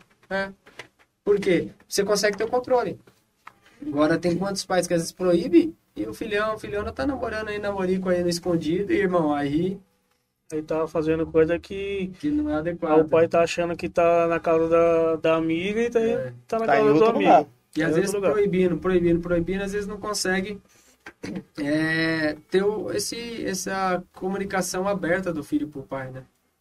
Acho que muitos pais, né? Muitos pais em si, é, como já vem de lá de trás. Lá atrás, os pais já não tinham esse, essa abertura com os filhos. Né? Só simplesmente a gente escuta muito dizer, pelo menos é, pai e mãe falava assim. é, es- escuta muito dizer assim, ah, se você engravidar na rua, você vai, você pode caçar seu rumo. Sim. Ou pro, pro homem, né? Falava assim, ah, se engravidar alguém na rua, fi, se vira, vai arrumar teu Corre trampo. atrás. Mas não conversava, não ensinava como prevenir essa gravidez, não ensinava como é, não ter essa gravidez. Né? Então já vem de lá de trás, é, um não ensinando pro outro, então acho que acabou ficando aquele tabu. É. Né? Então nos dias de hoje, é, meio que é uma barreira que a igreja em si enfrenta por não ter vindo de lá de trás ensinando. É um dos assuntos, né? Que a igreja em si é, meio que deixou, vamos, de- depois a gente resolve isso e foi ficando para depois. Você hoje, você é pastor. É, você desde lá de trás já vem trabalhando liderança com jovem adolescente. O, em relação a isso, o que, que você acha que precisa mudar mesmo? É, com, a, com a liderança da igreja em si. Não somente líderes de jovens, mas também é, pastores é, que estão na frente de, de, de igrejas, de ministérios, tanto grande quanto pequeno. A questão da parte de gravidez? Não, de, de ter esse assunto, esse assunto aberto, Sim. entendeu? É, eu acho que o, mais importante é você vir com, com essas partes de palestras, com essas partes de retiro, sabe? E principalmente com essa parte de pequeno grupo. Eu acho que esse é a grande sacada, mano. Você vir com pequeno grupo e trazer pessoas ali pra. Eu acho que um- uma grande sacada que ajuda muito, às vezes, não é só a gente como pastor vir e falar. É você trazer. O Alex fez um, fez um projeto lá no Caraguatá, agora há pouco tempo, é, algum nome Eu Vivi Disso, meu testemunho, assim, alguma coisa assim, Foi, teve dia com Deus. Dia com Deus, aí não sei se era no Dia com Deus, ele levava alguém. Levava um pastor, levava uma missionária que falava de um testemunho. Não sei se, se era mais ou menos isso. Era no. Ah, a gente fazia no- na hora dos ensaios. Aí a gente É, cancelava o ensaio. E a gente levava algum irmão É. com algum tema e ele falava da vida dele. É uma pegada. Uma pegada pra você trazer, às vezes, até um cara, até uma pessoa, por exemplo, na parte de gravidez, de que teve isso, e passar qual que é o processo. Que aí, é, o que acontece? Não é a gente, por exemplo, tem coisas que às vezes você vai falar, você vai aconselhar, o cara fala, mano, você nasceu no berço evangélico. Você tá falando o que pra mim? Você É. não sabe o que tá falando. Tempo atrás, tem um rapaz que é na igreja, tava com, passando por uma, um bagulho muito treta de drogas e tal. Aí o pastor Marcos pediu pra eu estar visitando, acompanhando ele e tal. E aí o pastor já falou, Gê, mas leva o evangelíssimo Marcos, que, que hoje é pastor ali em Prosperidade, né, que toca violão e tal. Leva ele, porque ele teve um passado nisso. Mano, cheguei lá, tava conversando com o rapaz e tal, um cara, mano, parte físico da hora, gosta de exercício e tal, mas o cara viciado, velho e tal. E aí cheguei no falando pra ele, falei, mano, vou jogar um papo reto pra você aqui. Até falei pra ele, falei, eu não, não tenho nem como te falar alguma coisa. Talvez você vai olhar pra minha cara e falar, ah, mano, nasci no berço evangélico, velho. Sabe nem o que, que é Nunca um. experimentou, graças a Deus. Tinha o ProErd lá na escola, né? E minha mãe também atrasando meu pai, mano, não precisa provar, eu tava nem aí. Esse dia eu falei pra uma, um adolescente, aí se você estiver vendo, a minha falou, para com essa palhaçada de querer provar, velho. Os caras via zoar, fala, não preciso disso pra ser, pra ser gente boa, velho. Quer vir, quer vir me zoar, me zoa de outra coisa, mas não preciso disso pra, pra ser feliz. O que vida a vida, o Alex lá respondeu lá. Ah, Isso, Alex. é, o que vivi da vida. Até a Erika também, a minha esposa É. comentou. Então, e aí eu, aí eu falei, mas ó, tem aqui o evangelista Marcos que viveu isso. Ele passou por isso.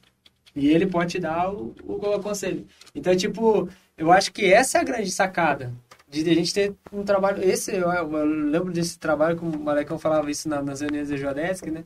A gente abria pro pessoal falar o que tava fazendo. Mano, isso é um perfeito.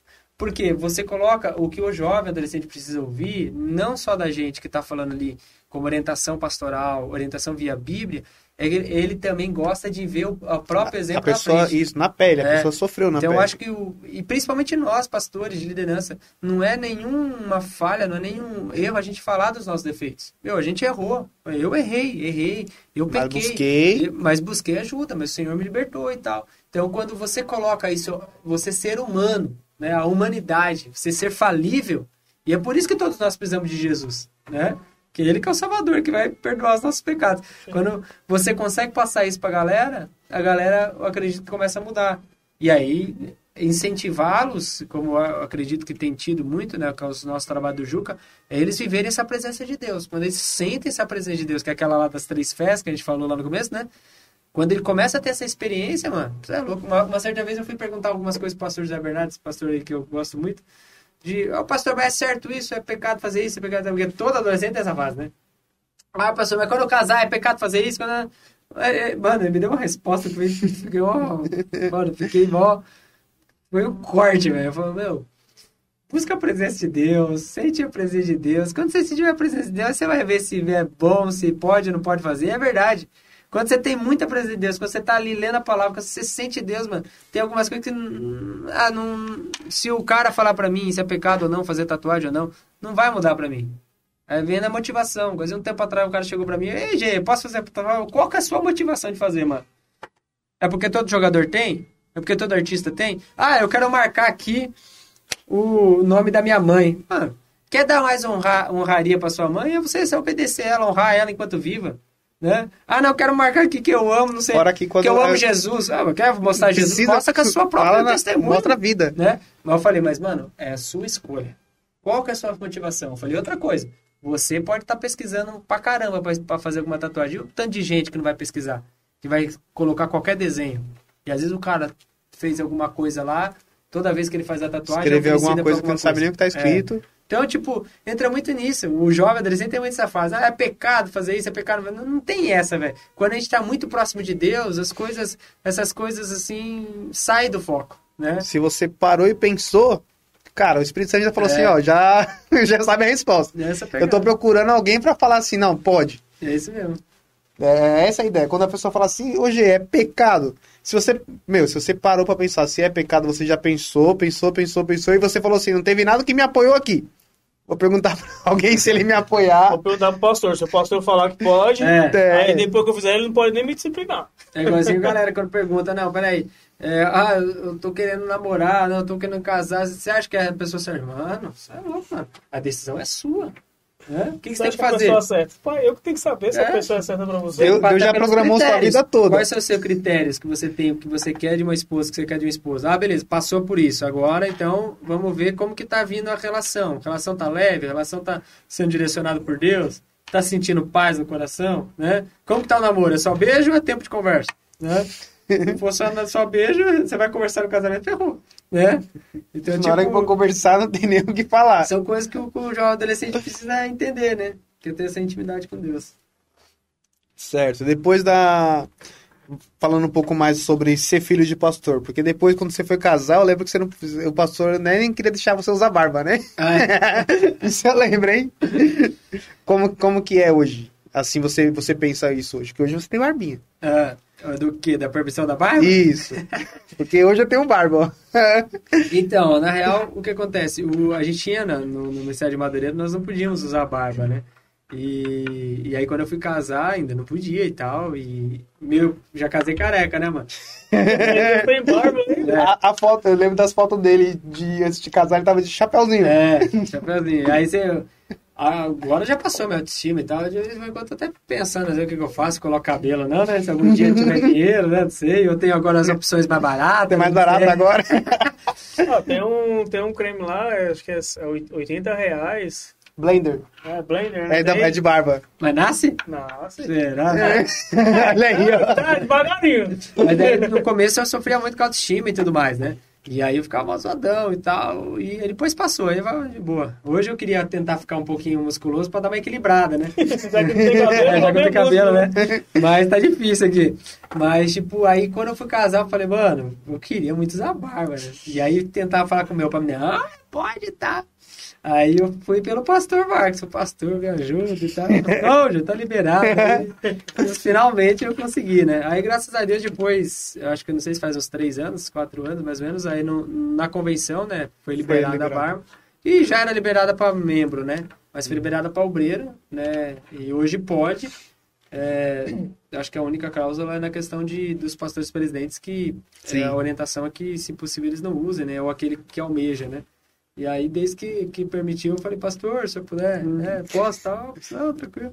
E aí, mas eu tento tomar cuidado, né? Por exemplo, é, eu sei também que por ser filho de pastor, é, queira ou não, eu, eu tô na, na diretoria do campo já, já há bastante tempo. Fui secretário do campo, né? Fui, se- fui secretária DOC lá na época do Pastor Aparecido, depois subi para terceiro secretário. Secretária Doc. É, aí depois fui para segundo secretário, aí depois fui para a parte financeira. eu lembro que você, quando você trabalhava, você saiu bem cedo do- de uma empresa, não foi? É, pra trabalhar... Pra trabalhar na igreja. Isso. E foi eu, porque assim, na real, eu fiz um curso de menor aprendiz lá em Itaberaba, lá no Jardim Recanto, que chamado ESPRO, Ensino Social Profissionalizante. E aí eu passei por esse curso e eles indicavam para trabalhos. E aí eu fui para trabalhar na nossa caixa. Aí eu estava trabalhando na nossa caixa é, como menor aprendiz. Só que lá tinha uma cláusula que se você estivesse trabalhando como menor aprendiz, você não podia estudar em escola particular. E aí eu tinha conseguido uma bolsa no Colégio Jesuítas lá de São Luís, lá da, da Paulista, e eu pagava 20%. Mas eu pagava com o salário da nossa caixa. E aí os caras descobriram, não, você não pode, ou você vai escolher, ou sai do trabalho ou sai do colégio. Eu falei, ah, sai do trabalho, né? Ganhava 238. Foi até onde eu conheci minha esposa, no Colégio São Luís. É, eu falei, não, vou sair, né? Aí saí. Aí vim, comecei a ajudar aqui na, na igreja, o pastor precisava precisando de ajuda e tal. Às vezes ajudava meu pai, que aí ele começou. Aí eu comecei, na época eu comecei aprendendo a fazer cartaz aqui pra igreja. Comecei fazendo CorelDRAW. Eu brinco, eu passei por todas as áreas aqui da igreja. Aí comecei a fazer CorelDRAW e tal. Aí depois comecei a ajudar na secretaria. Aí depois eu consegui um trabalho é, na CIC. É, fui ser assistente administrativo. Aí fiquei lá um ano e pouco. É, mas com a chegada do pastor Marcos aqui, ia precisar de uma pessoa. E aí eu fiz um, um- meio que uma prova com Deus, né? Eu falei, meu, o pastor tá chegando, não vai me conhecer. É, se for da vontade de Deus, Deus vai... Eu comecei a sentir que eu queria estar na igreja integral, né? É, ele vai me procurar, vai dar um jeito. E aí foi quando o pastor Mateus veio me procurar, falando que o pastor queria conversar comigo, o pastor veio conversar comigo e tal. E aí foi um grande desafio. Peraí, vou sair do trabalho, né?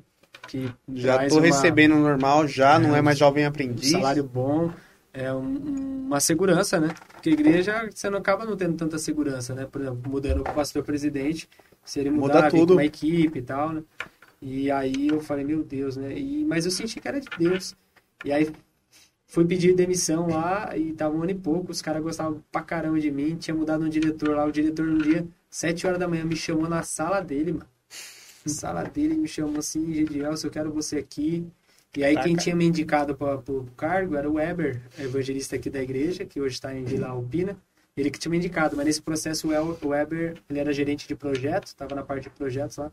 Ele saiu, veio um outro gerente e veio um diretor. E nessa o diretor me conheceu. Quando eu fui sair, eu fui falar com o meu gerente, que era o Sérgio. E aí o diretor me chamou, que era o seu José Roberto. Meu, ele me chamou lá na sala dele e falou, não, porque uma vez ele pediu para eu fazer uns relatórios para ele, fui lá tal. Aí ele falou, não, meu filho também é da igreja, ó, agora ele, é, ele tá trabalhando fora, daqui a pouco quando ele se aposenta ele vai fazer, fica aqui comigo e tal. Aí eu pensei, eu vou te dar um aumento e tal, eu falei, meu Deus. Mas eu senti que era de Deus. E aí eu tomei a decisão, saí e voltei para a igreja. Aí eu vim como secretário, né? Fui sendo secretário e depois fui para a parte financeira. E aí isso às vezes até me, me angustiava um pouco. E, e às vezes até ficava meio assim, né? Hoje eu sou pastor, mas estou auxiliando o nosso pastor aqui na sede, né? Auxilio ele aqui e tal. É, tenho várias outras atribuições, né? Até músico agora. eu zoei ele esse dia. Falei, até músico o G é hoje, hein? Tento quebrar o galho, né? e aí, aí, uma vez até conversando, perguntando, perguntei pro pastor Zé Bernardo sobre até isso. Eu falei, pastor, é, como que é isso, né? Tipo, mesmo dentro do, da igreja, quando você não está totalmente linkado a pessoas, totalmente acompanhando e tal, é, como que é tal? Ele falou, ele me deu um grande exemplo, falou, meu, na igreja também precisa. Se você não estiver ali, vai precisar de outra pessoa. Então, ali eu vou, peraí, precisa de alguém na parte administrativa da igreja, precisa de alguém na parte do secretariado, né? Então, se eu sinto que isso é que Deus me chamou, é, não é um trabalho menos digno, não, não é um trabalho menos eficaz do que aquele que está cuidando, né? Precisa de uma pessoa qualificada. É por isso que eu procurei fazer a faculdade de economia, depois fui fazer a faculdade de teologia. É, procuro tentar fazer a minha parte de, de eu não estar na igreja encostado. Eu quero estar aqui sendo Ativo. útil, ativo, Profissionalmente. de, que- de trazer melhoria para a igreja. Né? Então, meu, isso é, me ajudou muito né, nessa questão. Então foi todo esse entorno, né? Todo esse processo que eu passei. É, E, meu, eu, eu amo aquilo que eu faço. Né? Aí É agora muito bom trabalhar na igreja, né? É, eu gosto Você fazer as coisas pra igreja. fazer com amor, né? E você saber também de poder estar ajudando, né? As congregações, para estar tá, auxiliando. Eu gosto muito de servir. Então tá no meu, tá no meu intrínseco, né? É que nem eu falo, eu gosto muito de fazer as coisas, mas eu não gosto tipo disso daqui. Sim, Eu não gosto de muito estar na frente. sim, Eu gosto de, que nem o pessoal fala assim, é, num evento tem o pessoal que tá executando, que no caso são os staffs, o pessoal que tá Sim. atrás do palco, eu sou esse pessoal. é, Se você me colocar, ó, tem que conectar a máquina, tem que fazer isso, montar desse jeito. Mano, eu vou correr atrás. E precisa dos dois, né, João? Porque, mano, é isso que é o corpo de Cristo, né? Como em qualquer outro lugar, mas principalmente no corpo de Cristo, todo mundo é importante, né? Eu Então- fico onde me colocar. É. E aí entra também algo que também, às vezes, alguns, alguns meninos e meninas têm d'água e falam, né? Ah, eu só consigo é, dar fruto só na igreja? Não, Não. Né? E eu acho que isso que o pessoal precisa entender. Você consegue ser bem sucedido e levar o evangelho de Jesus em todas as áreas. Você vai precisar de ter um médico, você vai precisar ter um, um cara no jornalismo, você vai precisar ter um cara na, na parte de internet, ca- cara de desenvolvedor. Vai precisar na igreja? Lógico que precisa. Ó, hoje com as lives, né, com o próprio podcast que vocês estão fazendo, a força que tem a internet. Olha o David Leonardo, como tem, Deus tem usado força. ele para chegar a tantas pessoas. Meu, com certeza. Mas vai ter que precisar isso também nas empresas. Então, na empresa, você pode ser um, um- um discípulo, você pode ser um missionário ali. Então, quando a gente faz aquilo que está em Colossenses 3, 23, né, o 1 Coríntios 10, 31, quer com mais, quer bebais, ou façais qualquer outra coisa, façam tudo para a glória de Deus. O 1 Coríntios, o Colossenses 3, 23, o que vocês fizerem, façam de todo o coração, não como se estivesse servindo a- ao, ao seu ao seu chefe, mas sim ao seu senhor. Então, se eu estou executando isso, fazendo para o meu senhor, é, meu, tudo vai ser bom. né? Então, é isso que a galera tem que entender. Então, tem adolescente, tem jovem, não, ele sente o chamado de Deus para a vida dele no sentido de tá para pegada profissional, mano, você pode ser usado ali. E você também pode ser usado na igreja no tempo que você tiver, né? Então, é... Me, me ajudou bastante. Quando, quando entrou na parte de live, na, nessa época de live, meu, o que, que eu consumia de, de conteúdo, né? Falei assim, meu, dá pra melhorar muita coisa. Dá pra melhorar muita coisa. Então, quando começou a, a pensar em live no Caraguatá, eu lembro de ter comprado uma câmerazinha que é babá eletrônica. Sim. Uma branquinha que você compra na Santa Efigênia por 100 reais. As primeiras lives que você do Caraguatá, uma imagenzinha bem, bem tremidinha, assim, era essa câmerazinha. E, e, e com isso me abriu mu muitas oportunidades depois. É, depois de um tempo eu fui fazer uma live com o pessoal lá do, do Ipiranga, o pessoal da Cojade. E quando eles foram fazer a live, eles falaram assim, ó, é, chama lá o John, que eu tinha dado um treinamento já para eles Sim. e tal. Aí eu fui fazer uma live com eles. Na hora que ele abriu o convite, ele falou assim, ó, é, quem que vai estar tá cantando na, na live é o Melk Vilar. Falei assim, mano, ó a responsa. É. Ó a responsa. Aí depois vem um outro convite. Eles iam fazer uma entrevista com o com Tuma, que ele é como é o nome que fala? É, é político, só que ele é da Câmara Municipal, ele é que coordena todo mundo. Meu, na hora que eu cheguei no estúdio do cara, falei, caraca, meu. Você... Então, assim, começou, começou como? Na igreja. Sentado, sempre mexendo no som, sempre, sempre gostei disso. Aí depois, quando, quando começou a abrir coisa de live, e hoje é assim, gente, quem, quem trabalha na igreja, a câmera desligou. A bateria dela já foi. Quem trabalha na igreja hoje, trabalha nessas áreas, é uma área que o mundo não, não conhece, não conhecia tanto. Hoje, se você for parar pra, pra ver, quando começou live, mano, tinha muita igreja que tava andando muito. A gente tem a Zion Church, que é do Rodrigo Kashima. Sim. Ele tava rodando muito tempo já com, com live. Aí você pega hoje, o cara faz é, estúdio para igrejas, para empresas, para todo lugar, até fora do país. Top, né? É uma área muito importante, né? E que, por exemplo, como igreja, a gente precisa é, também se desenvolver. Precisa ter. Isso é o fundamental. É. As pessoas achar que, ah, eu não preciso estudar, não preciso. Não, cara, você precisa. Você precisa ir atrás do seu conhecimento, precisa ir atrás do seu estudo. Entendeu? Não que você vai usar isso só lá fora. Você também vai usar isso aqui dentro também. Sim. Você também vai usar isso também para o dia a dia na igreja. Você também vai executar isso no seu dia a dia. Então as pessoas muitas vezes pensam assim, ah, vou estudar aqui, né? Uma vez eu escutei uma, uma moça, uma doutora que eu, que eu tava fazendo estágio com ela em, em direito, que ela falou, às vezes Deus precisa de um advogado dentro do. dentro lá, lá, lá dentro do fórum. É, isso mesmo. Entendeu? Só que não encontra. Aí o que, que Deus faz? Pega um que, tá, que não é formado, forma ele, para depois então assim fazer com que ele chegue lá onde ela precisa. Sim. Entendeu? Então muitas vezes a gente tem que entender essa parte aí. É isso aí. Deus ele, ele tem a precisão, ele, então ele vai capacitar. Se ele não tem alguém capacitado, ele vai capacitar aquela pessoa para poder executar o serviço que ele precisa. É. E, e, uma coisa também que eu, que eu tenho aprendido muito, né, mano, é que Deus, e Deus ele realiza os nossos desejos, nossos sonhos daquilo que nós somos chamados. Por exemplo, hoje eu estou nessa parte da igreja, né, que é a parte eclesiástica, é, me sinto muito feliz, mas, tipo, tem algo que eu gosto muito que é a tecnologia. Então, Deus, tipo, há um ano, um ano e meio, um ano e meio, um ano e oito meses, Deus, Deus abriu uma oportunidade de eu, de eu ir para a área de vender celulares. Então, hoje, tipo, estou fazendo também uma coisa que eu amo muito, que eu gosto muito, entendeu? E são, tipo, ferramentas que Deus vai nos dando para a gente abençoar mais a obra de Deus, para você ser canal de bênção, conhecer pessoas.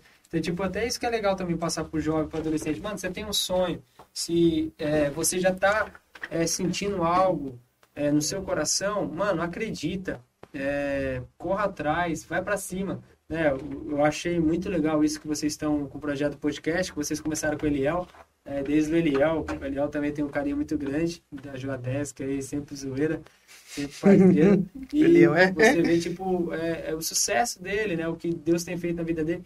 Então você vê, meu, o que você consegue, você, o que você sonha, Deus te dá a oportunidade. Você vê o Ciro, né? Como o Marcão falou e como a gente acompanha um pouquinho mais de longe o Ciro, mais pelo Instagram, né? Mais da correria, mas você vê o Ciro, o Natan, o que Deus tem feito na vida deles. É, então, todos nós, mano. Então, você tem um sonho, Deus já tá te dando algo. Mano, Deus, ele é poderoso para fazer.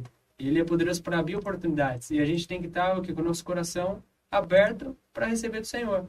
E nos colocar o quê? Na posição de fazer a nossa parte, né? Seja no ministério, seja na vida profissional, mas lembrando que tudo nós podemos ser canais de bênção para as pessoas, né? É aquilo que eu sempre brinco. Desse versículo, quer mais, quer beber mais, faça qualquer outra coisa. Esse dia eu até brinquei com a minha mãe, pastor ministro num culto de ensino, eu brinquei com a minha mãe, mãe, tá vendo? Jogar bola também pode ser para glória Ela ficou brava comigo. Eu acho que pode. Né? Ela ficou brava comigo. Não, mas pode, por quê? Às vezes o futebol ali, quando você vai jogar, quantas pessoas que às vezes comecei a levar no futebol, o cara começa a gostar da comunhão, começa a ver que tem, às vezes tem um pouquinho de uma perna mais travada ali, mas os, é, o cara vai falar um palavrão, você tenta segurar, o cara começa a ver aquele ambiente legal, então daqui a pouco o cara se aproxima de Deus. Por quê? Você está fazendo para Deus, você está sendo cristão ali, tá? É aquilo que é a raiz do cristão, a palavra, né? Como é, quando foi começou a ser chamado lá em Atos, pequenos cristos. Nós somos pequenos cristos. E o pequeno Cristo, ele não está só na igreja. Ele está no, no, transporte público, ele está andando, ele está... Ele está vivendo. Está tá vivendo, né? Então, isso que é o mais legal. Deus, ele tem a chamada, Deus tem aquilo que ele pode nos dar para nós sermos canais de bênção para outras pessoas, né? E isso que o jovem tem que entender, né? Ele pode correr atrás daquilo que ele tem sonho, que Deus faz. Não importa o que ele já viveu, não importa o que, que ele já falhou, não importa qual estrutura que ele tem. Quantas pessoas às vezes não tem nenhuma estrutura familiar. E você vê Deus bradando, Deus mudando a história através de uma pessoa, que ele consegue mudar a casa, mudar a família. Porque Deus é poderoso para fazer, nós só temos que colocar à disposição e ter força de vontade, trampar, correr atrás do bagulho. É, né? é corrido. É não vai ser fácil, não. Você não vai conseguir, não vai receber tudo mão beijada, né? Não é assim, né? Assim tava fácil. Pô, tava fácil, não precisava É. botar 13 anos de luta para poder vi- é, vi- virar Governador. governador. É. Tava Apanhou, tava apanhou, apanhou. Apanhou pra caramba, mas ele lembrava que ele tinha uma promessa, ele tinha um Deus, estava com ele, né? E até Tinha o ontem estava fazendo um curso sobre essa questão de, de sofrimento, né? É, e online, e o pastor que estava dando o curso estava falando sobre isso, até mesmo de José. Ele sofreu pra caramba, mas a- a- dá, dá para acreditar que nesse processo que ele chegou ali de sofrimento, provavelmente ele as pessoas podiam até achar que ele estava sofrendo mais, na cabeça dele não estava sofrendo mais. É. Porque ele já tinha a presença de Deus e, a... mano, onde ele ia, Deus abençoava, mano. Chegava na casa de Potifar, arrebentava. Chegava na prisão, arrebentava. Então, é isso que é o lindo do, do cristão. É aquilo que a gente, eu sempre falo quando o cara aceita Jesus aqui, às vezes nos cultos de campanha, às vezes você vai orar ali no final, vai chegando, falou, ó, você aceitou Jesus, não isenta você sofrer. Agora o negócio vai apertar. Principalmente aquele cara que às vezes vem de, de um mundo é, que a família é, não, É é evangélica, não é evangélica. totalmente, bem com perseguição e tal. Ó, talvez vai aumentar, mas, mano, se você tomar essa decisão racional, talvez agora no começo você pode até sentir muita pressão, mas você vai ver que você vai ter paz de Vai espírito, melhorar. Você vai ter Tipo, uma, uma, alegria. é, É. E mesmo Não que é não melhore, mas você vai sentir tranquilidade. Mas vai chegar uma hora que vai melhorar. Né? Porque tá aquilo que tá na nossa maturidade como cristão. É que é o que o Paulo fala. Aprendi a viver contente toda e qualquer situação. Né? Você está batido, você está passando por fartura. Entendeu? É. tipo, é isso que é, o- que é o evangelho de Cristo, né? O evangelho que nos traz a paz que excede a todo entendimento. é, é difícil. Hoje, eu, quando eu tava passando por depressão. Mano, é muito difícil você falar assim, meu, é dentro da igreja, gente. É. Não é fácil, mano, não é fácil, gente. Se trabalhar e você sabe que você tá, tá sujeito a tudo, não é porque você aceitou Jesus que a vida vai fazer isso daqui. Mesmo. Você pode ver a vida dos apóstolos, como que foi? É. E aí entra vários tabus, né? Vários tabus. Por exemplo, a igreja, por muito tempo, foi falar que era demônio, né? Então, hoje eu mesmo faço terapia, já faz um tempo, e eu costumo dizer que a terapia não é, é para você fazer quando você está com problema, é, é a preventiva, né? Então, se tiver a oportunidade de fazer, é importante. Até para você também direcionar aquilo que você é, quer para sua vida, né? Então, de você saber, de você pro- procurar viver uma vida mais equilibrada, de você procurar viver uma vida mais, opa, peraí, aqui eu tô puxando muito pra esse lado aqui, peraí, não, Opa, não vai me trazer um- uma consequência boa lá na frente, né? Então, é essa questão, né? Deus cura a depressão? Claro que cura. claro que fora. Mas também tem a parte... Tem que correr atrás também, a mesma coisa quando você tá gripado, você não precisa gripado, né? Quando você tá meio ruim de qualquer Você procura um remédio na hora. Procura um remédio, procura um médico, né? Então, são essas coisas que o adolescente precisa entender, o jovem também a igreja, né? A igreja, a família precisa sair, como o, o, o Josimar falou, de alguns tabus que antigamente tinha, né? É. Você comentou aí que você faz terapia.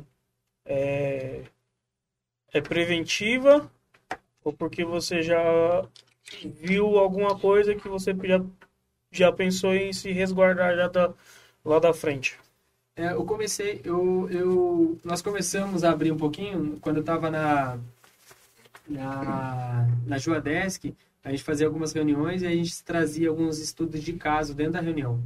Então, esse daí foi um insight para começar. É, e aí, quando eu fiz lá o, a reunião da Juadesk, trazia os estudos de caso, lia, e aí dividia a reunião em pequeno grupo e falava, gente, eu quero que vocês me dêem soluções para essas situações.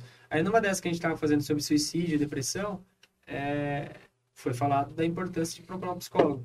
E aí eu perguntei para o pessoal, falei, pessoal, é, quem tem alguma indicação, me passe.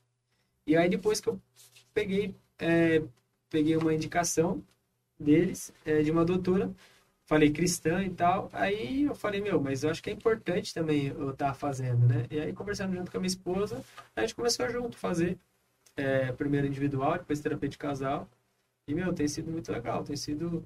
É, na minha parte foi mais preventiva e também para direcionar aquilo que eu, que eu quero, aquilo do meu futuro, aquilo do meu presente. Uma outra também. opinião sem, É. sem, sem, sem, como que se fala?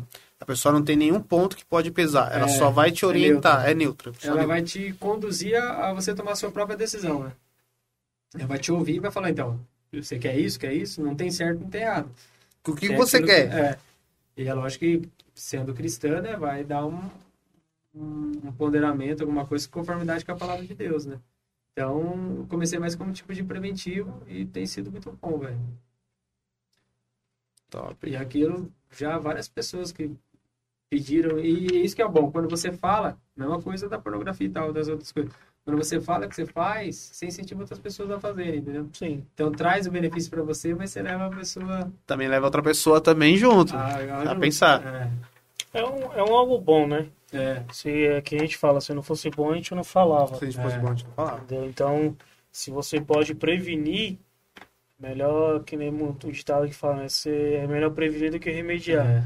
Então, se você pode prevenir algo futuro, então já faz logo, previne Sim. hoje. E também, em conjunto a isso, também entra a questão de mentoria, né? Sim. Que está muito no processo gospel, né? no processo evangélico, falando bastante né? dos coaching, né? Mas tem a questão da mentoria, que na realidade é que Cristo fez com os discípulos, é que nós pastores muitas vezes fazemos com pessoas. É lógico que um pastor de uma igreja de 150 membros não vai conseguir fazer com todo mundo. Mas aquele que chega perto, né? Tem alguns que chegam e falam, ah, aquele cara ali é puxa-saco. Não, o cara, ele quer viver ali junto porque ele quer ser o quê? Lapidado. Quer aprender mais. Então, muitas vezes também pode ser isso. De você ter um líder de jovens, um líder regional, de você ser... Ah, não, não tem condições de ter um, um terapeuta, não tem condições de ter um psicólogo. Não, seu líder regional pode ser um cara, né? Troca ideia. É, você ter a confiança, a gente como líder também saber, como pastor, saber dosar, atendi o Joe, não sair conversando e falando da, minha, da vida do Joe para todo mundo, que eu acho que isso que, que tem... Que dá o break da pessoa, né? infelizmente, dá o break para muita gente procurar lideranças, é, tipo, ah, É, conversei muitos- com o Josimar, eu, opa, peraí, mano, só conversei com o Josimar. E Como apareceu o que irmão lá, tá- não sei na onde lá. Sou da Regional Então, 3, uma pessoa lá da Então, Regional tipo, 8. É, é isso que tem que ter. Um- Tem que ter os dois lados. O lado da galera ter a confiança, mas como cara, a galera vai ter confiança? Sim. Quando vem, vê na gente, é, primeiro, esse ser humano falível, esse ser humano que tá ali, que já passou por alguma coisa, mas também esse cara que, que é um cara que guarda segredo, um cara É. que tá ali pra orar, né? Teve um. Aconteceu comigo isso daí. Já tem bons anos já. Né? Foi, bem numa época que eu tava passando uma fase, que é essa fase que o jovem passa. Né? De querer descobrir as coisas, de querer saber como que é, como é que funciona. né? E aconteceu um, um fato assim. né? Teve alguns jovens que acabou caindo na igreja, acabaram tendo relacionamento e tal. E aí conversaram com o pastor, o pastor de cima do púlpito expôs o motivo que eles estavam sendo disciplinados. Bem em seguida aconteceu comigo. Falei, cara, não vou falar com o pastor. É. Porque falei, os cara falou e o pastor expôs pra todo mundo, vai, vai, vai me expor também, vai expor o que eu fiz. Então eu não vou conversar com o pastor, eu não vou falar pra ele, eu guardei aquilo pra mim. Sim. Demorei tempo pra poder é, conseguir falar com o pastor que tinha acontecido. Graças a Deus depois falei, né? Conversei com o pastor na igreja onde eu, onde eu tava, estava congregando. E ali foi onde eu senti que as coisas mudou.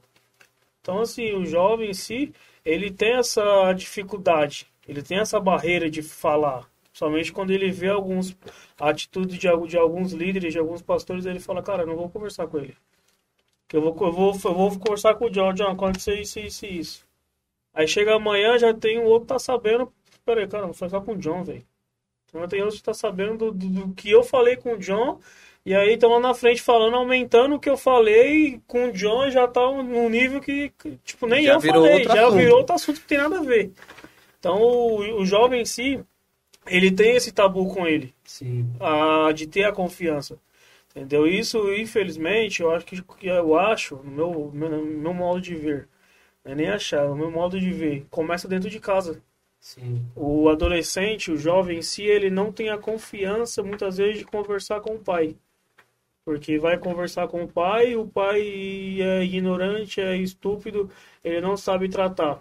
Vai conversar com a mãe, a mãe também não sabe tratar, não sabe conversar, não sabe é, trazer o jovem para o pai e para a mãe. Sim. Então muitas vezes vai buscar ajuda no, no, no, no colega do mundo, no colega na rua, vai buscar ajuda de, de alguém que não tem uma estrutura física para poder te ajudar. É que nem é, traição. Cara, você por acaso está passando por isso, você não tem que buscar ajuda numa pessoa que tem um relacionamento mais errado que o teu.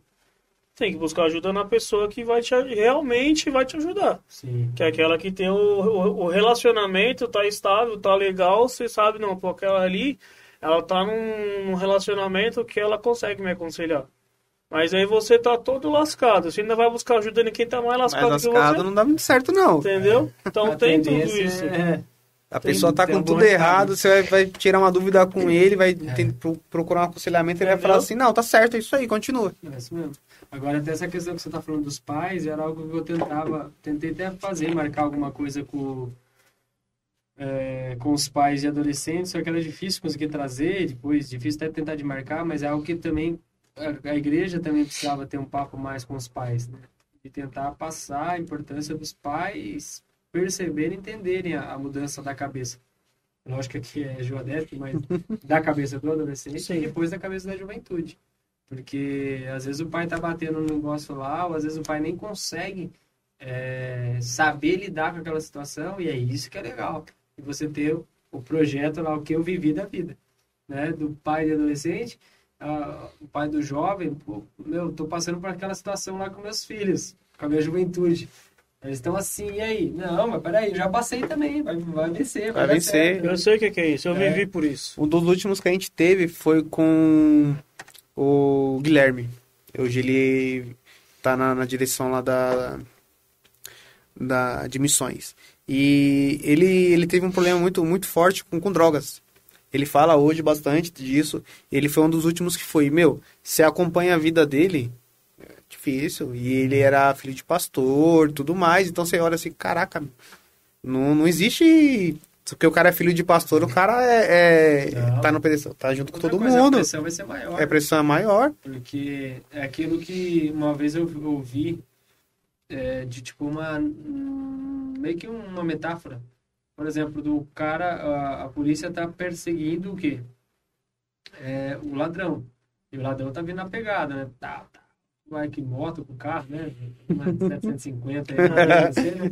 e vindo. E os caras vindo atrás. O que, que o cara vai fazer, o ladrão? Ele vai tentar, às vezes, atirar em algum lugar para o quê? A polícia Para. perder o foco. E é isso que muitas vezes o, o inimigo faz. Né? Tipo, mano, tá todo mundo olhando pro cara. E o cara tá vindo, tá vindo, tá vindo. Daqui a pouco ele vai ter, "Meu, peraí, eu tenho que tentar derrubar aquele moleque ali, tem que derrubar aquele filho do pastor, que tem que derrubar Começa a derrubar um pessoal no caminho dele. liderança, cara tal. Por quê? Se eu derrubar esse cara, é um tanto de gente que vai, vai vir junto. Porque a turma vai olhar para o erro. Não vai ver que o cara é falível, né? O cara, O cara é ser humano é também. ser humano. É, Então, é isso que muitos não É o entendem. que tá. Eu acho que é Colossenses. Colossenses, se eu não me engano, é, vai falar. sei se é o Gálatas, é Gálatas 6, se eu não me engano. Vai falar que é para nós que somos espirituais. Eu lembro do pastor Luiz uma vez citou esse versículo para mim, gravei esse versículo. É, nós que somos espirituais precisamos aconselhar com humildade aqueles que erraram, mas lembrar que amanhã pode ser nosso. Sim. Sim. Então a grande questão é isso, que às vezes a gente olha só pra galera que tá errando e tal, e tá, é o que você já Só falou. o dedo lá. Mas, mano, amanhã pode ser eu, velho. Né? Ninguém tá isento de falhar, de errar. Ninguém sabe o E dia de amanhã. que às vezes estão vivendo de aparência, né? Por conta de muitas Tem vezes. muitos. Né? Se Então, a gente for, vamos dizer assim, né, passar o pente fino mesmo, Vixe. grande parte aí vive de aparência. Grande parte ele vive o que você vê aqui, mas quando tá entre quatro paredes, É. aí É o ele, que Deus o- ali, Deus, Deus sabe falar, cara, Ainda mais nas redes sociais hoje, né? A pessoa ganha um grande, um, um Cara, grande aliado, meu. Porque, assim, a pessoa tem uma, uma vida, isso, isso, isso é fato, a pessoa tem uma vida no Instagram virtual. e uma outra vida em casa. É, Meu, é triste, né? é, é, mu- é muito, é muito triste. E se você conhece os dois lados, você fala assim, meu, como que pode? É. É difícil? Tem hora que, tem hora que dá até um pouquinho de, de meio que aversão pra você ver. Eu, eu gosto muito de, por exemplo, eu gosto muito do Twitter por conta do, do futebol, né? De acompanhar notícias e tudo mais. É, Instagram, Facebook eu, eu acompanho, mas não posto tanta coisa, né? Mas tem hora que você olha assim e fala, meu Deus, que dificuldade. Tem, dá até um pouco de aversão, né? Que é tanta, né? Tanta que às vezes você conhece que não é essa vida real, né? E é isso que é o triste, né? Porque aí isso que vai, vai gerando, né? Acho que vocês falaram um pouquinho no último podcast sobre isso. Vai gerando tanto essa questão do, do, do- da depressão. Porque é essas comparações de vida. Você vai olhando pro seu Instagram, vai olhando, ah, quanto seguidor que eu tenho, não, áudio, eu tenho tanto, ah, eu não tenho, ah, eu tenho tanto, tantas Ixi, curtidas. se a pessoa vir no né? meu aqui, E vai aí ficar o que triste. falta é o que você percebe que é a identidade da pessoa, do adolescente, Tá do faltando. jovem com Deus. Porque, mano, quando você vê a identidade, por que, que você é? Você é filho de Deus, velho. Não importa o que o povo tá dizendo, não importa quantos curtidos você tem, o importante é você tá bem com Deus. Você tá bem com Deus, mano. Já era. Estouro, né? Então, tipo, tudo isso é, é, é algo da nossa geração. É algo né, que cada vez mais você precisa estar combatendo, precisa estar falando, gente, vamos ter a identidade em Cristo e tal, né? Não é fácil. A gente levanta todo dia, a gente já é casado, levanta todo dia e passa vários perrengues todo dia, É. meu filho. Não é só porque aceitou Jesus hoje, que nem o pessoal se batizou agora. Nossa, aí agora eu que costumo dizer, começa... depois que batiza, velho, a pressão é grande, hein, mano? Nossa, as tentações te pegam, né, mano? Parece que Meu. Já, já, já, já falava a minha mãe. Até mandar um beijão pra ela aqui, porque meu pai tá assistindo a gente. Já, já falava a ela quando eu fui me batizar, eu tinha 16 anos. Ela falava, eu não quero que você batize agora. É, Eu não entendia. A minha, a minha mãe, ela veio se converter, eu tava com acho que 17 anos, mais ou menos. 17? Não. Ela, veio pra igreja, se converteu, eu tava com 18 anos, lembro até hoje. Tava com, já, já tinha 18 anos, tava, tava no. Tinha entrado na, na primeira empresa depois que eu fiz 18 anos. E ela sempre falava, mesmo antes dela ser cristã, ela sempre falava assim, não quero que você se batize agora. Tanto que eu, eu, eu, eu me batizei contra a vontade dela. Mas depois que eu me batizei que eu vi a realidade mesmo que ela falava, o peso que, que, que vinha, o peso que caía mesmo, que você falava, cara, você tá, como é que fala, você tá ali, você não é batizado, tá- você tá tranquilo. Né? Você tem as suas lutas, tem, mas é, vamos dizer assim, é mais maleável, é mais tranquilo. Depois que você se batiza, cara, parece que a porta do inferno se abre pra você assim, que você fala, você, você, você fala, o que que eu fiz? Você tem que correr. Entendeu? Então, o jovem em si, o adolescente, ele tem que ter certeza. Até nessa parte aí do bagismo, ele tem que ter certeza do, Sim. que ele, do que ele vai fazer. Não é porque você deu o nome, Entendeu? você vai, você vai estar fa- trabalhando ali, vamos lá. Eu dei meu nome lá pro pastor, falei, pastor, eu quero me batizar, eu acho que agora é o momento. E aí você entra na, na isso, no discipulado. Ali você tem um outro, um outro tipo de pensamento, eles vão te explicar tudo como que é a vida. É, Então, que nem lá, lá no Caraguatá, lá a gente tem um jovem que é o Cauã. Ele falou assim, ah, teve uma vez que eu fui e não... Falei assim, ah, não, vou deixar pra próxima. Então, a, a consciência de você falar assim, meu, não é o momento agora, sim. por mais que meu amigo vai se batizar. No, na regional a gente vemos entre 10 ou 11, 11 pessoas que se batizaram agora. Isso. Então, se você for pelo seu amigo, o seu amigo ele sobe pro céu você fica muitas das vezes. Tem que ter convicção do que você quer com Cristo. É. Ah, beleza, agora eu vou. Com quantos anos Cristo se batizou? Então, Não é, não é para você se batizar só pra se batizar. Sim, não É uma decisão muito difícil. Eu lembro que quando eu me batizei, deu. Não deu- não deu seis meses. Convite pra, pra fumar, pra fazer coisa errada, vixe. É Não, isso aí eu já tinha até antes de batizar mesmo. Não, eu, eu é tinha, mas não era decisão, tão. É, é porque na real é uma decisão. O batismo em si, ele é uma decisão pública, né? Que você, peraí, eu tô decidindo que eu vou morrer pro mundo, né? viver para Cristo. Eu tô decidindo o quê? Que eu tô tomando uma decisão racional. O que, o que eu quero? Não é emocional. Viver o restante da minha vida para Cristo. Viver segundo a palavra de Deus. Então isso, meu, é totalmente espiritual, né? Vem a pressão. É, ah, beleza, você falou lá, Fechou? confessou, oh, legal. Então Agora eu vou ver explodir você. é. Aí, E é lógico que todo, todos nós vamos passar por altos e baixos, né? Seja o recém-batizado, como 10 anos. 10, de 80. crente, Aí que, quanto mais tempo passa, que é, que é o pior, né? Que a gente tem que estar mais dos anos. Porque no começo você tá firme, no começo você tá né, na pegada. É aí que a gente tem que estar fazendo sempre uma auto-reflexão, tá fazendo uma, uma autoanálise. E aí, mano, como que tá a minha vida como cristão? Tô sendo apenas religioso, né? No último, É, tô- na última consagração lá, eu até cheguei a comentar com o pessoal referente a quando Deus coloca alguma coisa na sua mão, digamos, quando ele convida você para estar à frente de um grupo. Você tem que pensar antes. Porque a gente sabe que, meu, o inimigo vai vir, Sim. vai vir com tudo. A gente assumiu, o Josimar deu um tempo aqui que a coluna já já deu ruim. Sim. Ficou um tempão em casa. Aí depois, é, durante esse período, a gente conversava direto. Muito, muito. Meu, serviço apertou.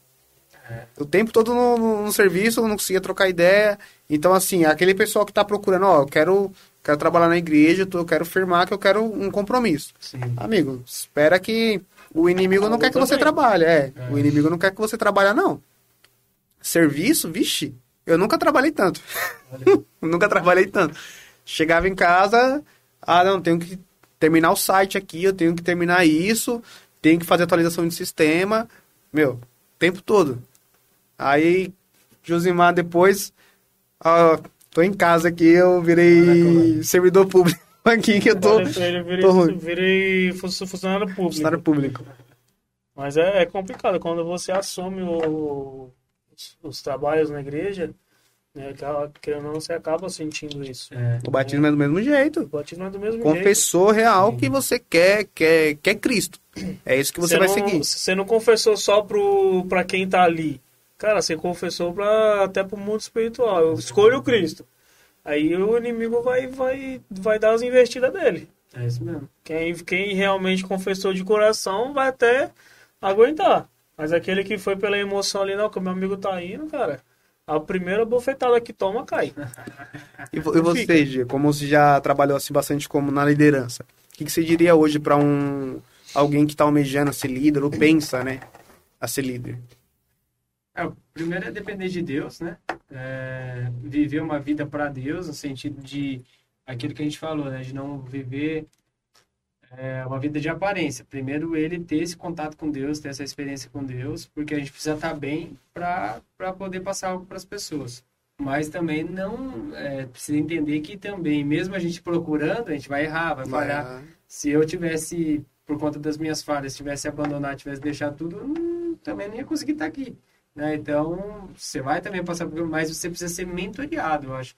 Você precisa ser discipulado para alguém. Então, se ter alguém acima de você, se é líder, um líder regional, um pastor, alguém que vai te acompanhar mesmo de perto para te ajudar, Você sabe? chamar a pessoa É. para trocar ideia e E responder. buscar junto. capacitação. É aquilo que vai ter agora Dia seis. capacitação aí, Isso. né? Que a gente tentava, tinha muita vontade de fazer antes também, mas conta de programações e tal. Acho que teve uma só com o pastor Moab, na época, que a gente fez de uma DSK É, aí a gente estava tentando fazer mais via as reuniões, mas sempre com mais dificuldade. Agora vai ter. Aí você buscar capacitação. Hoje em dia, mano, é, YouTube tem muita capacitação. Tem né? muito, é. Você vê Douglas Gonçalves aí, Jesus Cop, Isso né? eu ia falar, meu. Meu, os cara O cara bate muito forte, meu. Devocional. Você vê o Lucinho Barreto, é, que é, hoje não tá tanto, mas você tem livros na parte de jovens. É, tem um pastor também é, chamado, agora me fugiu a memória, é, não sei se é Denis Coelho, que também hum, parte de trabalho de jovens. Então, você buscar capacitação, você buscar conhecimento bíblico, né? É, e entender que você pode ser um canal de bênção para outras pessoas. Eu acho que a liderança é, é um, é uma, um trabalho formidável, porque você vai levar pessoas para ser mais próximas de Deus, né? Por exemplo, se todo mundo exerce liderança em algum lugar, às vezes Sim. alguém vai... É, o cara que é casado, você vai exercer liderança na sua casa. casa. O cara que é trabalho, às vezes pode ser líder no trabalho, às vezes, né? É, mas o, o, líder na igreja é algo que, meu, você tem uma capacidade de muitas vezes você mudar a história de vida de pessoas. Então, tipo, algo que é, mexeu muito comigo, me alegrou muito foi quando, né, eu saí do, do Juca e quando saí tal, e de ver um monte de gente contando testemunhos que eu pude é, é, fazer a diferença em algum momento da vida deles. Uma vez eu tava, acho que no último retiro, o Caleb, o Caleb veio falar pra mim de um negócio, falei, mano, que top, velho. Então você vê o Caleb usado por Deus, né? Você vê outros meninos aí que você pode ajudar em alguma coisa, sabe? É um negocinho pequenininho, mas você pode ajudar. Então, isso que é o mais lindo, é o é, é, duro, é difícil? Uh, claro que é. Se você começar na liderança aí, vai ser trampo pra caramba, você vai ter que se sacrificar. Mas, meu, faz os frutos, né? É... Aparece, é, é, muito gratificante. É muito gratificante. É muito... Lá na frente você saber, mano, pude ajudar alguém a estar mais perto de Deus. Né? E saber que você foi referência, né? É, saber que foi referência. Parte de criatividade, que você diria para um, pra um líder hoje? Como ele buscar, tentar ver, ainda mais hoje, né? Que é bem mais, bem mais é, fácil a gente conseguir é, procurar um pouco de trabalhos assim em, outro, em outros ministérios, né? Sim. A gente vê muito ministério trabalhando bem forte com jovem. Então, o que, que se diria hoje para um, o pessoal da nossa, do nosso campo? Eu, eu acho assim, a gente tem que ter os dois lados. Por exemplo, tem muita gente que às vezes, ah, não preciso procurar fora porque a gente tem não sei quanto tempo de igreja e a gente consegue tudo por aqui. Eu acho que também não é assim. É, e também não pode só ficar, ficar procurando tudo lá fora. É, porque a gente tem uma história, tem a gente história. tem um costume, a gente tem uma cultura. Então, o, algo que o pastor sempre falou, né? Ele sempre me, me orientava nisso. Meu, é legal, você quer trazer isso daqui? Show! Mas traz conforme também a história da nossa igreja. Então, você é, tem, tem a tem ideia que, e o nosso isso, ministério também. Tem que entender, tipo, beleza, tem algumas coisas que vai dar certo lá que não vai dar certo aqui. Tem algumas coisas que você vai queimar etapa, né? Eu mesmo, não sei se você lembra naquela época que nós implantamos o culto do Juca é, nas regionais e eu tentando falar de temas. É, ó, pessoal, a gente vai colocar um tema aqui nesse mês para o culto do Juca. Certo, sim. Só que eu lembro que eu tentava falar para ele, só que meu culto do Juca, o culto de jovens, não pode ser aquele culto desorganizado. Aquele culto que o cara vai chegar lá, ah, o, o hino da harpa. Aí você chama um jovem, o jovem não sabe nem qual hino vai cantar. Aí fica olhando, fica aquele grilhozinho lá. Qual? Né? Qual hino? Aí, qual hino? Qual hino? Ah, ah, ah, a gente só conhece 304 e 467. É verdade. Eu dava muito por 467. É uma palavra ainda harpa 467 ou 15. É, ou 400. Todo, todo. Não, tem que ser um culto programado. É um culto meu projetado. Estruturado. Mas peraí, eu vou colocar um culto? Qual o tema que eu posso colocar no culto? É, é isso que eu tentei fazer, só que eu acho que talvez eu queimei etapa porque eu não capacitei, aí entra a capacitação, eu não capacitei os líderes da maneira que deveria ser feito. Então, na questão de ter uma decoração, de ter um trabalho de uma equipe, hoje você vê isso muito, né? Ter uma galera para receber a, a, o jovem que está chegando. Vê bastante no, no Eleven, né? É, o pessoal é bem forte nisso. Tem as placas e tal, você pô, que da hora. Então, você sente, meu, top. Então, eu acho que essa questão de, de buscar é, é você buscar coisas legais, aplicar, mas também saber como que é o costume da nossa igreja. É, e tentar ir aos poucos, né? Tem coisa que você vai demorar muito. Paputim. Paputim nós trouxemos, demorou muito tempo para implantar. Tanto é que passou aí 2012, são 2000, quase 10 anos. Hoje no campo você vai ver, tem o Paputim na sede, que graças a Deus continua desde sempre. Planalto. Planalto tem? tem. Clímax. Planalto, Clímax, Maristela, tá se eu não me engano bem assim. Mas você vai ver no campo todo, tem muita igreja que não tem. Porque também é uma mudança de cultura, uma mudança de pensamento. Né? Da mudança dos pastores entender. Meu, meu pai mesmo, acho que o papo, é, paputim deles lá na Venda Barcelona é, se não me engano, de segunda-feira. É junto com o culto de oração. O meu pai teve entendimento que, peraí, legal, culto de oração, tal, preciso do, do adolescente, mas talvez ele vai ser muito mais frutífero é, não é ideia dele mesmo ali, do ele. papo. Então ele liberou os adolescentes fazer Da um hora. pacotinho de oração. Pô, tirei o chapéu pro seu pai, hein? Então, No dia que ele foi lá na igreja lá. ah, lá- Fazia, fazia tempo que eu não ouvia ele pregar. É. Nossa, muito 10, velho. Legal, né? Ele ia pegar expositivo, né? Ele pega o texto e ele vai indo, né? O pai é top. Então, e é, tem essa questão, só que demora, né? Olha o tanto de tempo. 10 anos você vai contar 10 de anos. 80 igrejas que a gente tem, deve ter umas 20 igrejas que deve. Que não trabalham assim, verdade. Então tem coisa que vai demorar, tem coisa que você vai queimar etapa, como esse daí do culto do Juca, que eu achava que era pegada pra, pra vir junto, não veio. Então tem coisa que vai A gente se frustra, né? do ambiente, é. A gente se frustra que a gente É. quer, quer fazer as coisas, quer fazer as coisas. Vai dar... Então, é, não é assim tão fácil, né? Você tem a teoria, mas tem a prática. Na prática, você depende de pessoas, depende de cabeças. Tem gente que vai entender sua cabeça, tem gente que não. Eu acho que a maior função de um líder é você conseguir passar uma visão. E aí, se você conseguir passar a visão e a galera pegar... a- abraçar Irmão, junto, vai todo mundo junto. Aí Eu acho que era. foi isso que aconteceu na época do Marcão, né? Sim. O Marcão, na hora que ele passou a ideia, começou a passar a ideia, todo mundo abraçou, entendeu qual que foi o, o, o ponto dele Sim. e o pessoal foi junto. Foi junto. Isso aconteceu no do Marcão, quando vocês Sim. chegaram, continuou também. Essa que é, É, é, a ideia é essa. saber o que, que você quer, né? E entender que cada um vai ter, um- vai ter, vai ter um, um- uma parte da momento. construção, né? Uma parte que vai construir o muro até um lado, ah, vai vir um outro. Vai vir outro. E cada um vai vir com uma estratégia, cada um vai vir com um chamado de Deus, né? De uma pegada, né?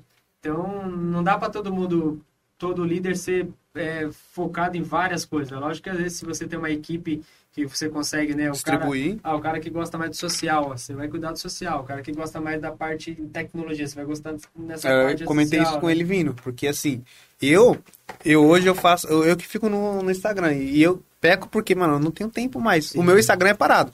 É, então. Você tem que ter um cara lá, né? Então o pessoal Já já, vai já se aí, ó. preparando aí, já, hein? Já jogando com o pessoal da R3 aí, ó. Tiver alguém que gosta de tecnologia, mexer nessa parte aí, tá? Isso foi um Procura a negócio gente. top. Esses dias eu acho que eu tava conversando, não sei se era com o Pedrão ou com alguém que, que me falaram, nossa, mano, que top. Tipo, eu perguntei pro Pedrinho, né? Quem que tá cuidando? Ah, não, tem uma pessoa que cuida do Jodés do Cadê? Isso. coisa linda, porque é algo que eu tentava. E eu também, depois quando eu fiquei com o Ju, eu falei, meu Deus do céu. eu É tinha muito que postar, difícil. eu não conseguia tal. Aí tentava colocar alguém, a galera não vinha junto. Eu tirei uma, Hoje uma foto do pessoal. E o Jodesk, Não Jodesk consigo- Adesk, é. Juca, tá top, mano. A galera, né? E é isso que é legal. é A pessoa gosta de fazer e tá fazendo com amor e carinho, né? Então isso que é legal. Que nem na, na regional. Vou dar um spoiler aqui, tá, gente? a gente tá. A gente tá pra montar um, um jornal na regional, Legal. da Jodesk. Sim, E eu até perguntei lá no, no Instagram esses dias aí se quem gosta de, de ler e de escrever. sim. Então a gente tá correndo atrás de um pessoal. Então, assim, é, tem pessoa que gosta de ler e de escrever. E isso é interessante. Quem, quem nunca viu, é, eu já postei algumas vezes lá. A gente tá com o site, a, a regional. Hum. Logo mais a gente vai estar com, com algumas coisas diferentes lá. Deixa eu abrir aqui pro GV. Pô, e, e- é isso que a gente está falando até mesmo da importância de liderança, né? É, por exemplo, você que está acabando de falar, de incentivá-los a, a pegar pessoas que gostam de ler e escrever. Isso. Quando você está formando um jornal, você não está passando só para um projeto. Você tá Não. dizendo pra galera, mano, vocês têm que ler. Tem que ler. Galera, vocês têm que escrever, né? Então é um negócio muito top. E é isso que é a liderança, né? Então isso que é o lindo. Você vem com um negócio que é espiritual, mas você vai levar um negócio pra galera que, meu, eu tenho gente que às vezes onde eu vejo, formado assim, eu falo, meu, um dia o cara chegou pra mim e falou, mano, G, eu tenho que fazer faculdade, eu tenho que ficar. Eu falei, mano, vai fazer faculdade, vai fazer. O cara fez, hoje o cara tá super bem, tá É, ligado? então. Você fala, meu, que da hora. Então, essa que é a nossa, nossa função, nossa. A gente tá, tá estruturando Nossa, aqui que top, ainda. É, a gente vai ter umas abinhas aqui, uma partezinha de jornal. Agenda da, da regional, vai ter bastante coisa aqui que dá para o pessoal trabalhar junto. E, e a ideia é essa, é assim, a gente, eu, eu tenho esse, esse pensamento comigo. A gente tá na igreja, mas a gente vive fora da igreja também. Sim. A gente tá no mundo, mas a gente não é do mundo. Sim. Então, assim, é... cara, eu consumo tanta coisa no mundo, lendo tanta coisa, que nem o pessoal gosta de ler muito G1. Sim. Lê, um, lê a Bíblia também. Do mesmo jeito que você lê o G1 todo dia. Globo Esporte, todo dia você entra lá pra ver como que tá. Pra ver lá a Não, escalação. Eu não leio o G1, não, não vejo o Globo Esporte. Não, Não Mas vejo. a primeira coisa que, que hoje a gente faz, quando levanta, sim, o celular, a prime- o Celular. primeiro aplicativo que a gente. Dois aplicativos que a gente vai abrir, certeza, na parte da manhã a gente sai da cama. é isso mesmo. É, É a Bíblia e o WhatsApp. A Bíblia, o pessoal vai abrir o WhatsApp, terminou o WhatsApp. O WhatsApp ele vai rodar tudo. Não Sim. tem conversa ninguém e tal. Instagram. É isso mesmo. Ó, até falando em tecnologia, pro pessoal que tem muita dificuldade de fazer devocional. Tem um aplicativo que é top, Glorify. Ele traz pra você. Ali você vai ler um texto, né? O cara vai, você pode ler ou ouvir. Depois vai ter um momento de meditação, um momento de você tal. Eu, tem uma frase todo dia. Então, são coisas que hoje a tecnologia traz, mano, que você fala, você é louco, top demais. Então, hoje você não tem o contato, a intimidade com Deus, é se você não quiser. Mas aí precisa ter essa disciplina, né? O Pedro.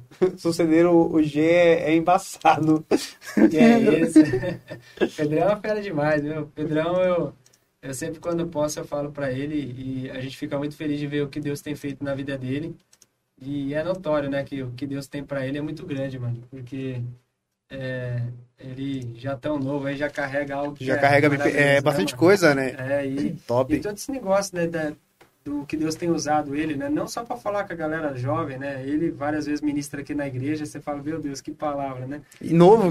Você fala assim, novo. Prendo com ele com, certo, com, com tudo, velho. Ele pregando, a forma de pregar. E Pedrão torce muito pelo sucesso dele. Até falo pra ele, né, de orar a Deus pela nossa liderança nacional estadual. né? A gente sente um pouco de falta de ter um líder é, de jovens, né? É, o cara mais jovial, né? Porque tem o líder da, do Conjadei, né? É, Conjadei. E de ter um cara dessa pegada, né? Então, eu torço e oro muito para que Deus possa continuar levando o Pedro para altos lu- lugares. E é isso que eu tava até conversando com ele. O legal dele, a equipe que ele tá tendo, né? Ele, ele tá é, delegando, né? A galera trabalhando com que, que ele, quanto mais Deus usando ele, levando ele para vários lugares, ele não vai ter tanto tempo para estar junto, né?